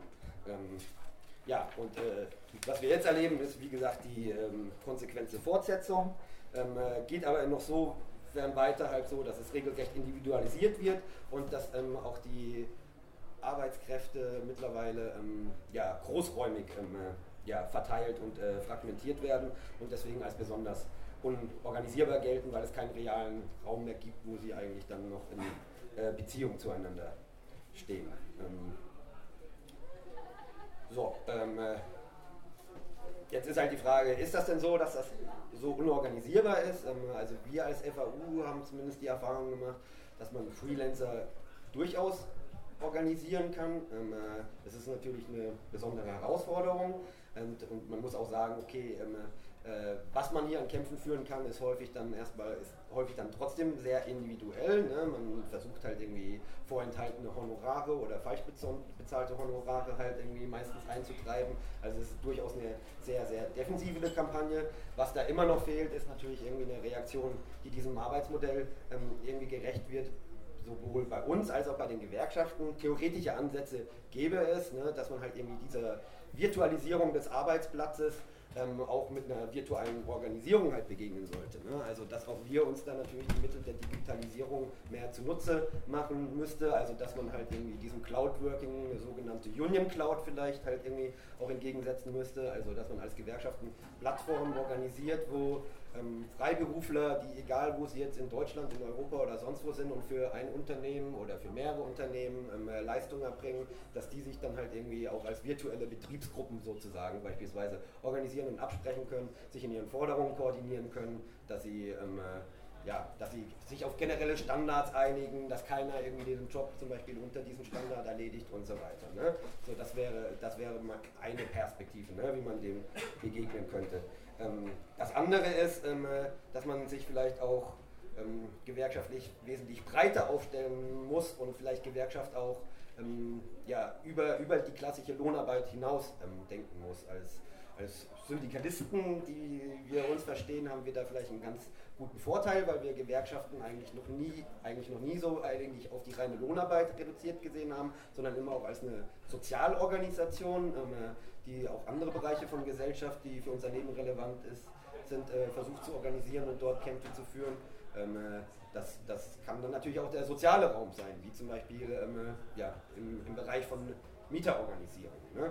Äh, in dem Moment, wo eine Gewerkschaft sich zum Beispiel auch auf diesem Feld öffnet, sich zum Beispiel einen mietergewerkschaftlichen Arm schaffen würde, halt so, so bestehe zum Beispiel auch eine Möglichkeit, halt irgendwie sich die sozialräumliche Dimension zu erschließen und dadurch halt diese Leute, die eigentlich am Arbeitsplatz keine Anbindung an die Gewerkschaft finden, halt so, so zumindest, äh, sagen wir mal, über die Hintertür ne, die Anbindung an ähm, die Gewerkschaft finden. Das sind alles nur so zaghafte ähm, Gedanken. Ähm, ich denke, der Kreativität ist da keine Grenzen gesetzt, halt so, aber es wird halt noch zu wenig in die richtige Richtung gedacht. Ähm, äh, ähm, das geht eigentlich auch so weit, dass man sich darüber Gedanken machen muss, wie eigentlich diese Digitalisierung auch zu einer größeren, größeren Abhängigkeit der Unternehmensmanager äh, zu einer größeren Abhängigkeit der Unternehmen führt und wo uns halt damit auch neue neuralgische Angriffspunkte ähm, äh, geboten werden. Ne? Also Stichwort digitale Aktion oder ähm, Online-Aktivismus. Ähm, äh, die Kollegin hier hat ja schon ähm, äh, sowas wie Rating angesprochen halt so. Es werden ja nicht nur irgendwie die Lohnabhängigen bewertet, ähm, es werden ja, werden ja auch die Unternehmen selbst bewertet. Das ist natürlich nur ein kleines Tröpfchen vielleicht auf einem heißen Stein, aber gerade bei Unternehmen, die besonders von ihrem öffentlichen Prestige abhängig sind, ne, können zum Beispiel äh, ähm, koordinierte Kampagnen, die zu einem Downrating halt zum Beispiel im Online-Bereich führen, natürlich schon eine Wirkung zeigen, halt so, ähm, äh, man kann virtuell Aktionen organisieren, die letztendlich zu einem, ja, zu einem Shutdown, zum Beispiel der Online-Präsenzen natürlich ähm, führen können. Halt so, das wäre ein bisschen so analog zu der klassischen Sabotage aus der traditionellen Gewerkschaftsbewegung vielleicht. Ähm, ähm, und ähm, ja, ähm, ähm, ja, lasse ich es doch hier dabei.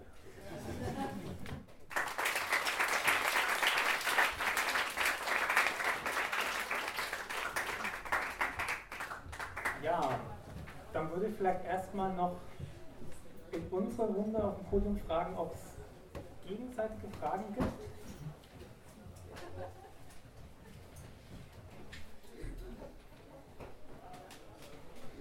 Okay, dann hätte ich noch eine Frage ähm, an Sophie und Janik. Ähm, glaubt ihr denn, dass dieses Eisbergmodell, könnte man das, kann man das verallgemeinern? Also kann man sagen, ähm, oder habt ihr die Beobachtung gemacht, ähm, dass man das auch für formale Beschäftigungen, also für Beschäftigungen, die einen klassischen Charakter haben, auch behaupten kann? Oder ist das quasi ein Spezifikum dieser Gig-Economy oder wie auch immer man das nennt, ähm, das darin auch bleiben wird? Also grundsätzlich das Modell ist jetzt irgendwie kein Spezifikum oder so. Ich meine, es ist einfach nur eine einfache Visualisierung, die irgendwie, äh, also die Arbeit äh, und die Reproduktionsarbeit trennt, nur dass die Linie sehr viel dreister gezogen ist als bei äh, anderen Unternehmen. Also beispielsweise, dass die Schichtplanung in der Freizeit stattfindet, dass Reparaturen in der Freizeit stattfinden, solcherlei Dinge, dass ähm, das einen deutlichen Schritt weitergeht. Aber dass das natürlich auch in anderen Branchen wie beispielsweise also bei äh, Unternehmen, bei, bei Brucke Tiger oder so äh, ähnlich ist. Also das heißt, es ist kein Spezifikum, aber es ist vielleicht dort stärker ausgeprägt als in anderen Bereichen. Gut. Gibt es Fragen im Publikum?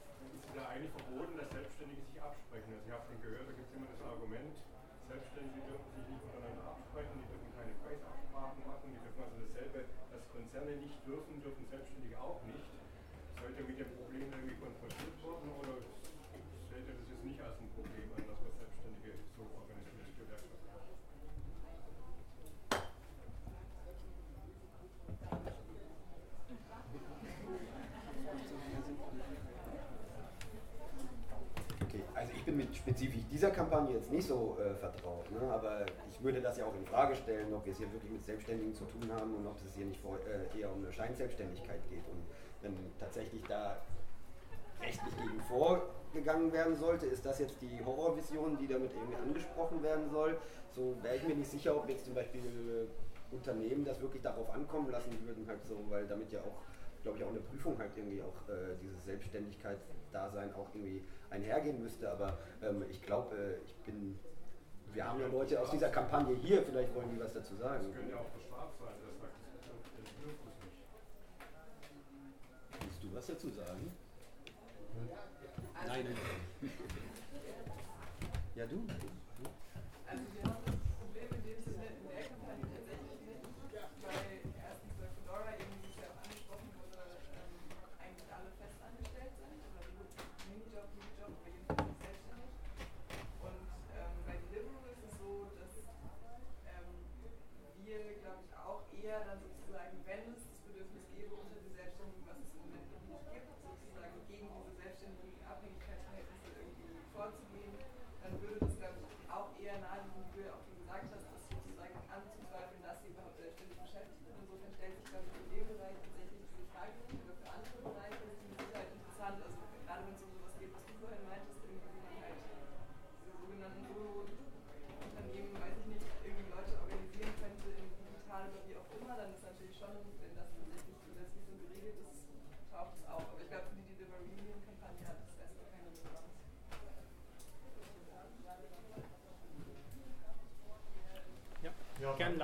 Ja, bei Uber ist das auf jeden Fall eine ganz interessante Frage, äh, wie das Arbeitsverhältnis ist. Ich weiß, dass in den USA und in England deswegen dreimal vor Gericht gezogen sind und haben dann in erster Linie, also im ersten, äh, im ersten Instanz gewonnen. Die, die, äh, die, die Fahrer, die Fahrerinnen auch. Und jetzt geht sie natürlich dann in Berufung. Ähm, aber ich, glaub, ich bin persönlich da ziemlich optimistisch, Also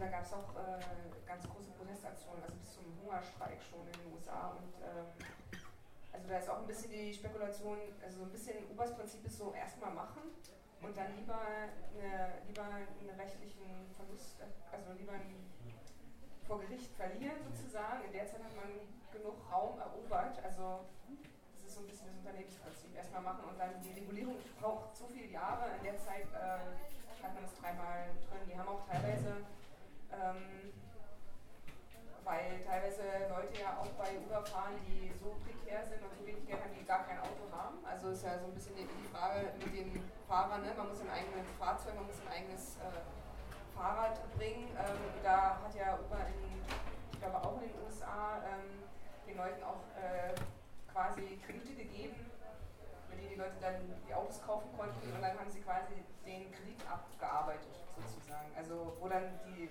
das nochmal deutlicher wird, wie, wie wenig selbstständig die selbstständigen sind sozusagen. In Indien auch. Genau, in Indien, genau, in dem Fall auch. Genau. Also darf ich, das darf ich euch eine Frage stellen? Äh, also bei Uber sind das, also gibt es nicht nur so äh, Leute, die das Leben machen, Leute, die davon leben. Ist es bei Deliveroo, Fugogo so, sind alle nur Minijobber? Ähm, also wir haben das Problem jetzt in unserer Studie, dass wir einfach nicht genug ähm, Personen interviewt haben, dass wir das irgendwie repräsentativ wären, eine Aussage darüber. Aber klar gibt es Menschen, die davon äh, komplett also auf angewiesen sind und davon versuchen, ihr ja, Lebensunterhalt zu bestreiten. Aber das ist dann sehr unterschiedlich. Und wir können keine quantitativen Aussagen darüber treffen. Nur vom Gefühl her eigentlich.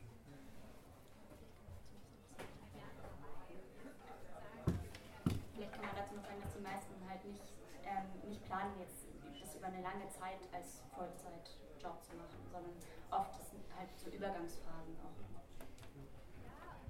Ich hätte vielleicht nochmal eine generelle Frage, die Susanne am Anfang noch aufgeworfen hat.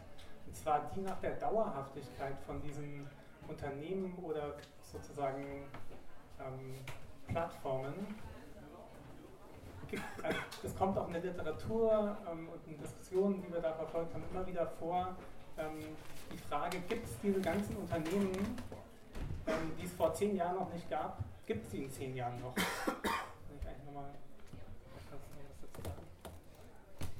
Das frage ich mich ja auch, aber ähm, ja, aber gleichzeitig gibt es halt auch immer wieder neue Konzentrationsprozesse. Ich finde es total interessant, dass äh, gerade die deutsche Autoindustrie jetzt immer mehr und mehr die Fühler in diese Richtung, also nicht nur Fühler, sondern ganz massiv äh, investiert, genau in diese ganzen Richtungen. Also ich glaube, es gibt Re also neue Rekonzentrationsprozesse.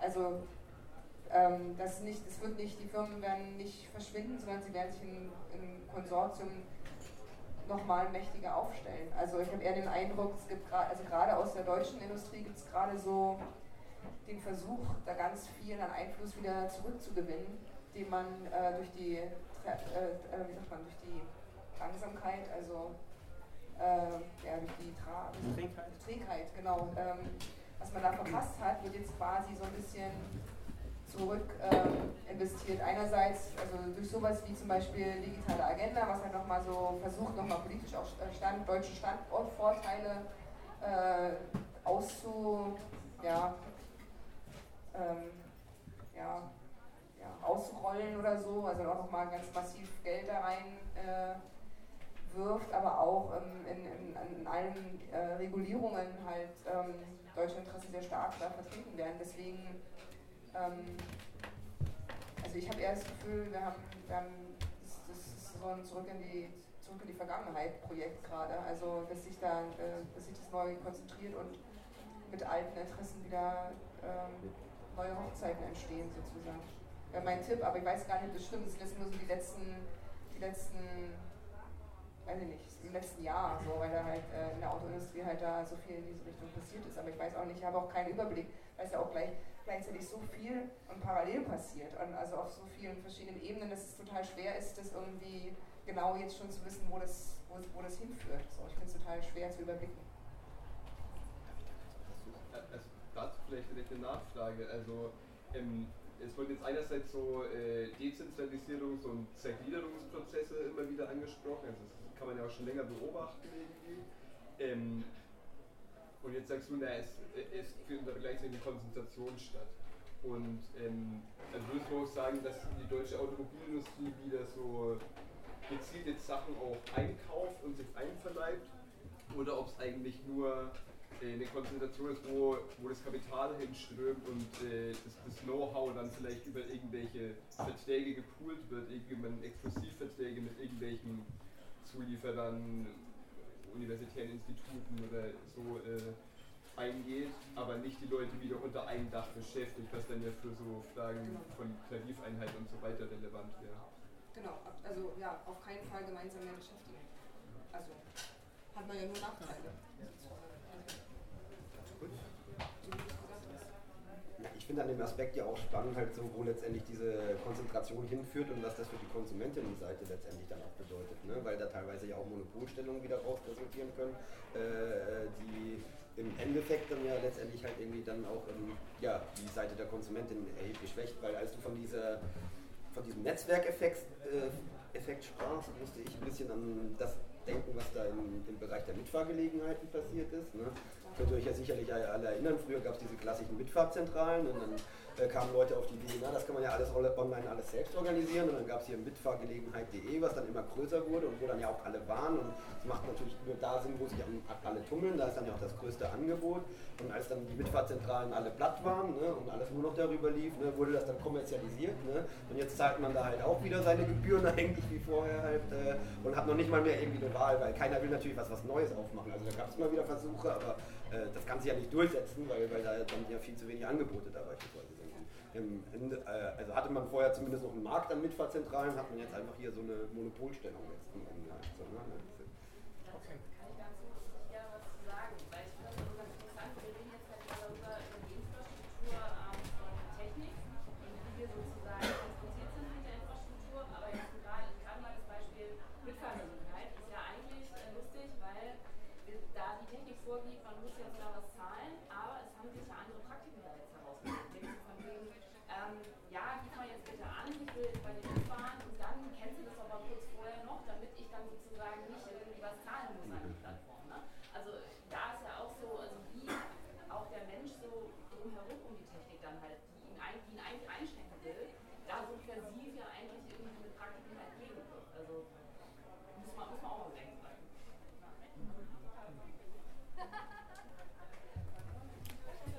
Ich finde das einen super spannenden Punkt und auch quasi in Verbindung mit dem, was du vorhin zum Taylorismus und äh, Gewerkschaften noch so gesagt hast, dass quasi äh, es immer versucht wird, immer weiter äh, vorwegzugehen und immer weiter quasi Arbeiter auseinander, Arbeiterinnen auseinander zu, ähm, zu steuern und quasi immer dezentraler zu werden.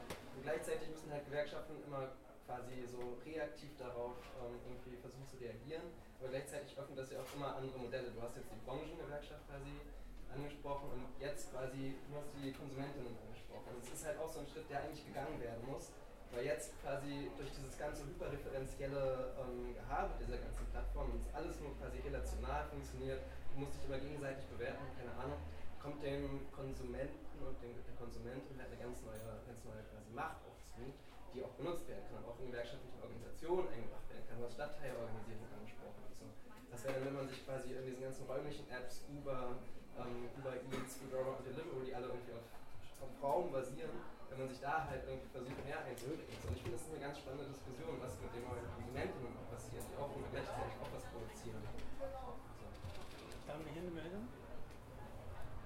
Äh, ja, daran anschließend äh, frage ich mich die ganze Zeit, äh, dass jetzt die FAU sozusagen diesen als unorganisierbar geltenden Bereich tatsächlich organisiert bekommt, hat es, inwiefern hat es was mit der Organisationsstruktur der FAU zu tun? Nutzt ihr irgendwie vielleicht auch soziale Netzwerke anders? Und gibt es da tatsächlich einen Unterschied zu klassischen Gewerkschaften, wie jetzt zum Beispiel Verdi, dass die irgendwie zu bürokratisch, zu statisch sind und gar nicht so, also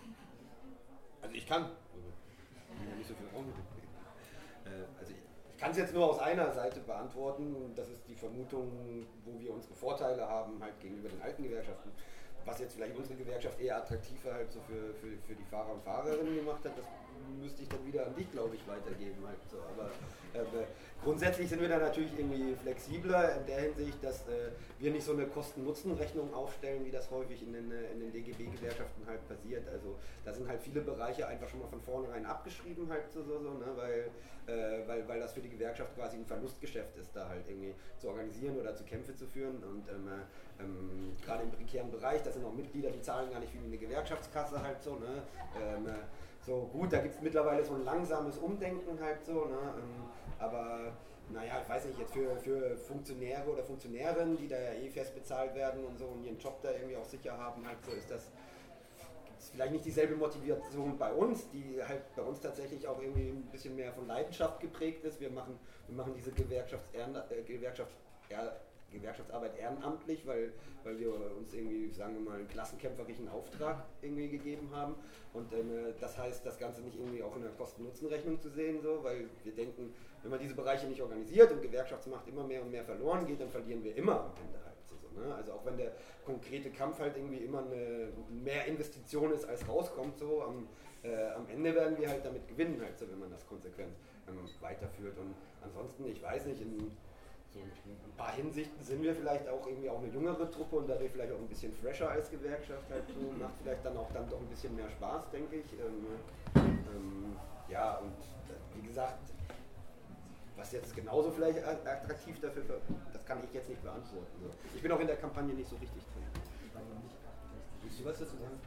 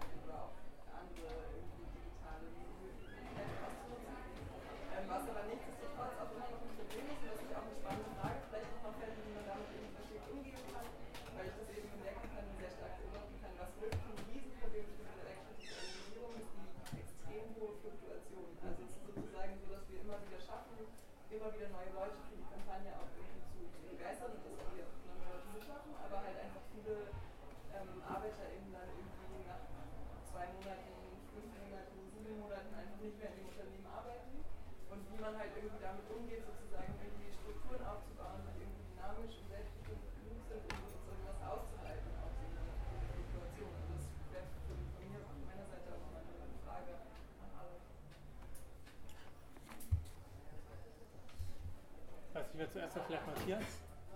Ich wollte da nur einhaken. Ich fand das ähm, äh, total gut, Holger, dass du gesagt hast, dass es ja, also diese Auseinandersetzung ja nichts Neues ist. Dass es immer Bewegungen von Kapitalseite gibt und dann auch wieder eine neue Organisation von der Arbeiterseite. Und das war sehr stark die Rolle der Gewerkschaften betont. Und das ist, glaube ich, nur ein Aspekt davon. Es gibt auch den Aspekt, dass ähm, die Beschäftigten selber Macht haben und hinter diese Macht erstmal entdecken müssen diese Macht quasi drehen müssen als, als unmittelbare Produzenten. Und ähm, insofern stehen wir ja auch vor der konkreten Frage, auch wie, wie machen wir das? Wir setzen ja Unternehmen wie äh, Fedora oder Deliveroo konkret unter Druck, abgesehen von Öffentlichkeitsrechten. Und ich glaube, da sind wir auch noch nicht so besonders weit gekommen, sondern es sind konkrete Fragen, wie, wie bindet man die Leute ein und wie bildet man das? Ich weiß, dass bei Uber, bei diesen Kämpfen in London es so war, Probleme, die Schwierigkeit hatte, überhaupt mit ihren Kollegen in Kontakt zu kommen. Erstmal so eine Kampagne zu starten und eine kritische Masse an Beschäftigten zusammenzukriegen, um dann aktiv zu werden. Und die haben das dann so gelöst, dass sie ähm, Fahrten bestellt haben, das war Uber Eat, also so eine Sparte, die ähm, Essen ausliefert. Mhm. Und die haben dann quasi so getan, als wären die Kunden, haben bestellt, eine Pizza, dann haben wir mit den Leuten geredet, über die Profil, und haben so quasi erstmal Kontakt mit. Und ich glaube, solche kreativen Formen die müssen wir auch erstmal finden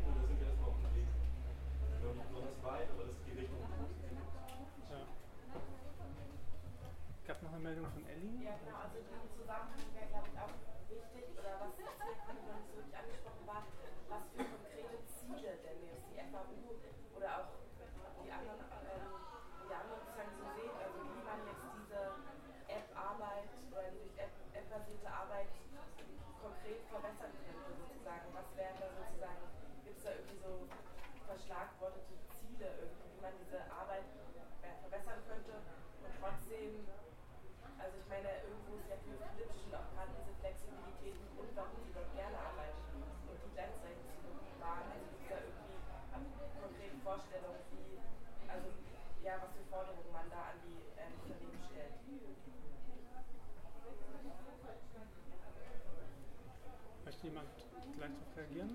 Vielleicht dahin?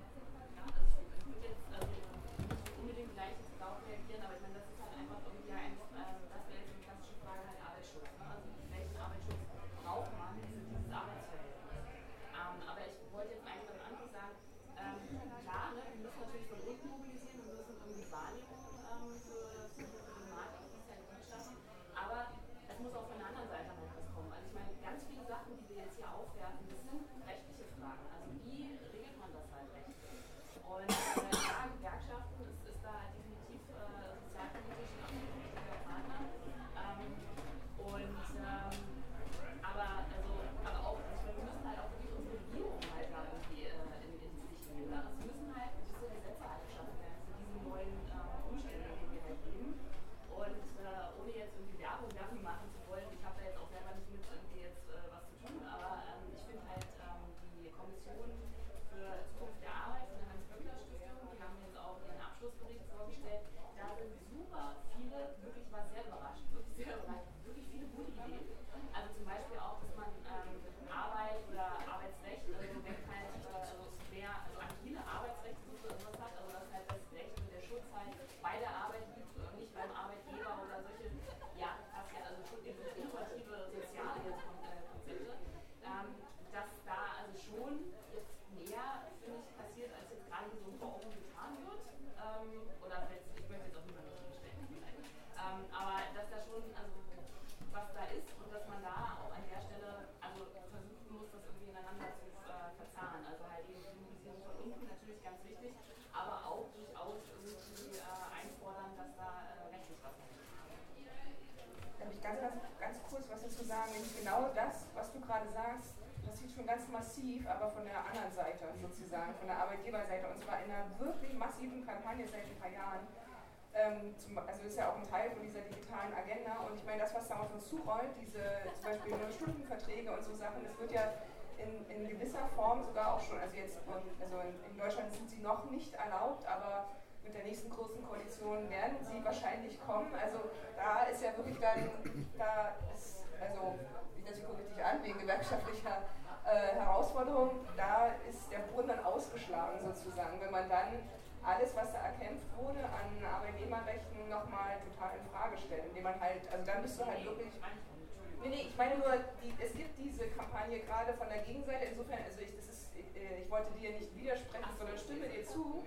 Äh, und wollte nur sagen, es ist, wir sind quasi schon viel mehr in der Defensive, als uns an vielen Punkten be bewusst ist sozusagen. Ne? Also es tobt diese Auseinandersetzung und wir haben einiges zu tun, um überhaupt abzuwenden, dass dieser, dass dieser Schritt äh, weiter ausgehöhlt wird sozusagen. Ne? Und weil unsere Bedingungen werden da drin immer und immer schwieriger also von Arbeitnehmerseite, aber natürlich, also äh, man sagt ja auch, weil hier das mit den Konsumenten vorhin ein Thema war, das weicht sich natürlich auf. auf ne? Also man hat jetzt, äh, also es ist schwer geworden, heute nur noch zu konsumieren, ohne dafür was mitzuarbeiten sozusagen. Ne? Also deswegen, da, da ich, ich sehe das auch so, da, da verschwimmt viel ne? und gleichzeitig haben äh, das, das, das eine, also ein Angriff auch auf, äh, also immer mehr Arbeit wird privatisiert, also wird aus diesem Bruttosozialprodukt rausgenommen. Dadurch steigt die Produktivität, weil wir mehr alle unbezahlt arbeiten müssen sozusagen.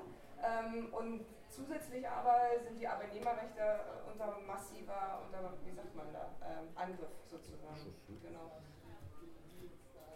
Genau, das ist natürlich, glaube ich, immer auch wichtig zu wissen, dass Arbeitskampf immer von nicht nur Leuten, die lohnabhängig sind, geführt werden, sondern von beiden, also von mindestens zwei Seiten, auch von oben sozusagen. Jetzt hattest du eine dringende Frage. Ja, genau, ich stelle mich eine, eine konkrete Also Nachfrage. ich dachte, ich beantworte eigentlich noch die Frage, die da immer noch offen war, aber das ist. Ah. um was es konkret geht, Old. Ja. Ja, genau, da, die Frage würde ich nur ergänzen. Und zwar, ähm, also weil hier Janik und Sophie angesprochen haben, äh, manche sehen sich in der, in der Gastronomie eigentlich, der, es ist eher Logistik, was die Leute machen. Und dann äh, wäre meine Frage so, also wie, wie sieht es denn die FAU? Also weil wie man den, den Job beschreibt, ist ja auch total relevant. Also bei, also ich, bei den Amazon-Kämpfen zum Beispiel, da geht es ja genau darum, dass die nach Logistik bezahlt werden und sagen, nee, nee, wir machen aber eigentlich Einzelhandel. Und also so, das spricht dann ja genau auch zu Sachen an, was du gesagt hast, ja, also wie man so, so richtig auf die Sache draufschaut und ähm, die Sache framed und so, also ist ja eine zentrale Frage. Ja. Also, aber ich gehe erstmal trotzdem noch auf die offene Frage ein. Wegen den konkreten Zielen, es geht um konkrete Ziele, ne? aber ich meine, die, die sind ja schnell zusammengefasst, die kann man auch äh, nachlesen. Ich habe die jetzt nicht alle auf dem Schirm, aber dass es natürlich darum geht, halt so, dass man irgendwie, dass man Arbeitsmaterial zur Verfügung gestellt bekommt, halt so, dass die, dass, äh, dass man nicht so äh, sehr, sehr, stark nach Auftrag irgendwie bezahlt wird, halt so, dass man plan, planbare äh, Zeiten hat, halt so, dass man auch ein bestimmtes Volumen auch irgendwie an Aufträgen hat und halt nicht irgendwie mit äh, äh, jetzt da völlig prekär mit äh, ganz wenigen Auftragen über die Runden kommen muss und so weiter. Das ist klar. Und ja, vielleicht auch die, die halt irgendwie tatsächlich keinen Vertrag haben, also eher so auf äh, Honorarbasis arbeiten, dass die halt irgendwie ingesourced werden. Und ich glaube, das ist halt irgendwie ein ganz, ganz wichtiges Fel äh, Feld für, für die Gewerkschaften. Es müssen viel mehr und verstärkt Kämpfe für Insourcing geführt werden halt so. Und es passiert auch langsam, glaube ich, was halt so. Es gab jetzt gerade in den letzten Wochen interessanterweise, ähm, glaube ich, die ersten zwei erfolgreichen, wirklich bedeutenden erfolgreichen Kämpfe in der Richtung. Also an der Privatuniversität in London hat, haben, haben es die Putzkräfte geschafft, halt irgendwie wieder ingesourced zu werden ähm, nach einem Streik. Ähm, äh, und jetzt auch äh, die Beschäftigten vom Botanischen Garten halt so haben, dass er irgendwie jetzt durchgekämpft halt, sodass sie wieder an der Universität äh, ingesourced werden halt so. Und das, äh, das halte ich halt für eine ganz, ganz wichtige Sache halt so, dass man dieses Outsourcing halt so äh, kämpft halt so und die Belegschaften halt äh, bestmöglich halt wieder unter ein, ein Dach bekommt. Und da gilt es auch alle Register zu ziehen so. Äh, man muss ja auch sagen, was die Gesetzeslage bet betrifft. Ne? Also ähm, die ist natürlich beschissen, aber teilweise geht die Praxis ja über diese Beschissenheit noch hinaus. Ne? Also es gibt ja viele Fälle, wo man ja wirklich mal prüfen könnte, ist das denn eigentlich äh, Selbstständigkeit oder nur Scheinselbstständigkeit? Und da gibt es einfach auch ein viel zu geringes Bewusstsein teilweise oder halt auch nicht den vorhandenen Mut, da einfach auch mal gerichtlich vorzugehen und das prüfen zu lassen. Halt so, ne? Und äh, bestimmt zumindest ein signifikanter Anteil an, äh, an diesen Leuten halt so ließen sich vielleicht auch irgendwie in ein Festverhältnis, äh, äh festes Arbeitsverhältnis halt ein. Ähm, äh, klagen oder auch mit rückwirkender äh, Bezahlung und so weiter. Halt so. Das ist ja ähnlich wie mit Praktika. Das bewegt sich ja eigentlich alles eher so im illegalen Bereich, aber ist trotzdem irgendwie so eine ziemlich übliche Praxis. Aber ansonsten natürlich muss da gesetzlich was gemacht werden. Gerade in diesem Bereich der Solo-Selbstständigen, die sind ja vor allem halt irgendwie auch prekär halt so, weil das dann nochmal irgendwie mit unsäglichen ähm, äh, ähm, ja, Krankenschutzregelungen und Gesetzen einhergeht. Ne? Da werden Leute halt in die Selbstständigkeit gepresst, die vielleicht irgendwie 500, 600, 700 Euro im Monat verdienen und sich dann halt noch irgendwie eine Krankenkasse irgendwie dazu halt irgendwie als Selbstständige leisten sollen, was halt sich keiner irgendwie wirklich leisten kann. Dann versuchen da Leute rumzutricksen, tricksen, um irgendwie über die KSK da zumindest irgendwie reinzukommen und so weiter. Ne? Und das ist äh, ein völliges Chaos, was da der Gesetzgeber natürlich angerichtet hat. Halt so. Ich wüsste halt nur nicht, wie, wie man das wirklich auf politischer Ebene und auf Bundesebene halt irgendwie durchsetzen sollte. Und ähm, ja, ähm, das andere ist eine Frage halt so Branchendefinition.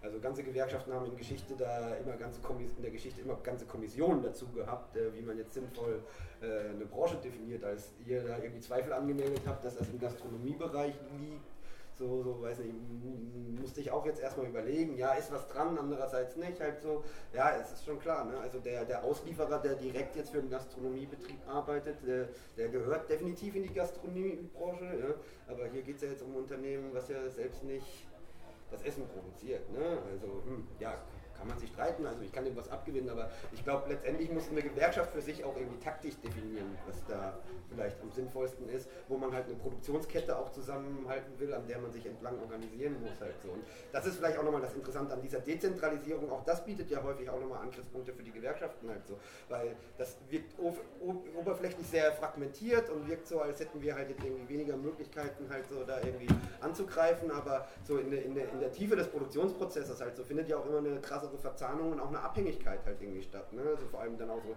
in Just-in-Time-Produktion und so weiter. Und da muss man dann vielleicht einfach gucken, okay, wo, wo ist jetzt eigentlich der neuralgische Punkt halt so, so in, in, diesen Ketten, wo Unternehmen halt immer mehr outgesourced haben. Und dann organisiert man da vielleicht auch taktisch halt so in einem ganz bestimmten Bereich und kann dadurch halt auch schon ziemlich viel unterbrechen. Ne? Also, aber das sind auch alles erstmal nur so Überlegungen. Okay. Ich würde vielleicht wegen der bisschen saunahaften Atmosphäre ähm, in Richtung Ende gehen. Gibt es denn noch irgendwie sowas wie eine finale Frage, die vielleicht auch irgendwie alle Probleme löst? Eine finale Lösung. Also ich hätte ja noch, was ich spannend fand, ähm, war, okay. Also ich habe eine Bemerkung, also vieles, was Sie besprochen hat, äh, gibt es auch im analogen Kapitalismus. Ja? Also da gebe ich dir recht. Also ist vielleicht die, die Qualität irgendwie jetzt anders, aber die, die, die Probleme sind an und für sich nicht neu. Ja? Und was die Gewerkschaften machen, da gebe ich wieder recht, das hat oft mit Kosten-Nutzen äh, zu tun und dass sie an die Kundschaft sozusagen, an die möglichen Mitglieder äh, nicht rankommen. Frage knüpft ein bisschen dran an, geht vielleicht auch nochmal an euch beide. Ähm, und zwar ist es eigentlich eine Technikfrage. Also ähm, kann man hier sagen, dass ähm, Technologisierung, Digitalisierung und so weiter verantwortlich für diese oder ursächlich für diese Phänomene ist, ist eher quasi ein diskursives Problem, weil was man ja merkt, ist, dass ganz viele Leute total bereit sind, ähm, sich auch in diese Arbeitsverhältnisse reinzugehen. Also auch wenn man, ich mache auch gerade Interviews mit Delivery-Leuten, ist gar nicht so einfach zu sagen, ähm, wo, wo das herkommt, dass Leute quasi auch bereit sind, äh, zu solchen Konditionen äh, zu arbeiten. Ähm, improvisiert zu antworten. Ich glaube, halt, was an dem, an dem Image oder dem Bild äh, dieser äh, Beschäftigung ähm, liegt, das stimmt halt irgendwie, irgendwie gar nicht. So, wenn da jetzt irgendwie in Medien häufig darüber berichtet wird oder diskutiert wird, dann steht die App im Zentrum, als würde dieses ganze Unternehmen diese App sein. Aber konkret sind es die, ist die physische Arbeit der FahrerInnen, die dieses Essen ausliefern, worauf das Unternehmen ausbildet. Das ist eigentlich das Herzstück. Also da ist irgendwie, überall gibt es diese Diskrepanz zwischen der Repräsentation und der tatsächlich geleisteten Arbeit dann in dem Fall, da wird gesagt, und das finde ich auch dann sehr äh, sinnvoll, das ist auch keine irgendwie besonders innovative oder irgendwie Branche, die typisch für den digitalen Kapitalismus insofern ist, als dass es halt harte körperliche Arbeit ist, die jetzt nicht irgendwie die Möglichkeiten der Digitalisierung maximal ausschöpft, sondern halt ähm, auch nicht jetzt irgendwie zu, zum Abbau von irgendwelchen äh, Stellen führt, sondern halt prekäre, körperlich harte äh, Arbeit schafft. Das heißt, irgendwie ist es auch nicht so wirklich digital innovativ. Also ich glaube, ich, eine wichtige Aufgabe ist es halt zu demaskieren, wo es halt überall nicht stimmt, wo die Bezeichnung einfach nicht passt und dann, wenn es halt nackt vor ihm steht, das Modell, dann ist es leichter angreifbar. Ich glaube, das ist halt irgendwie eine Aufgabe, die alle mitnehmen müssen.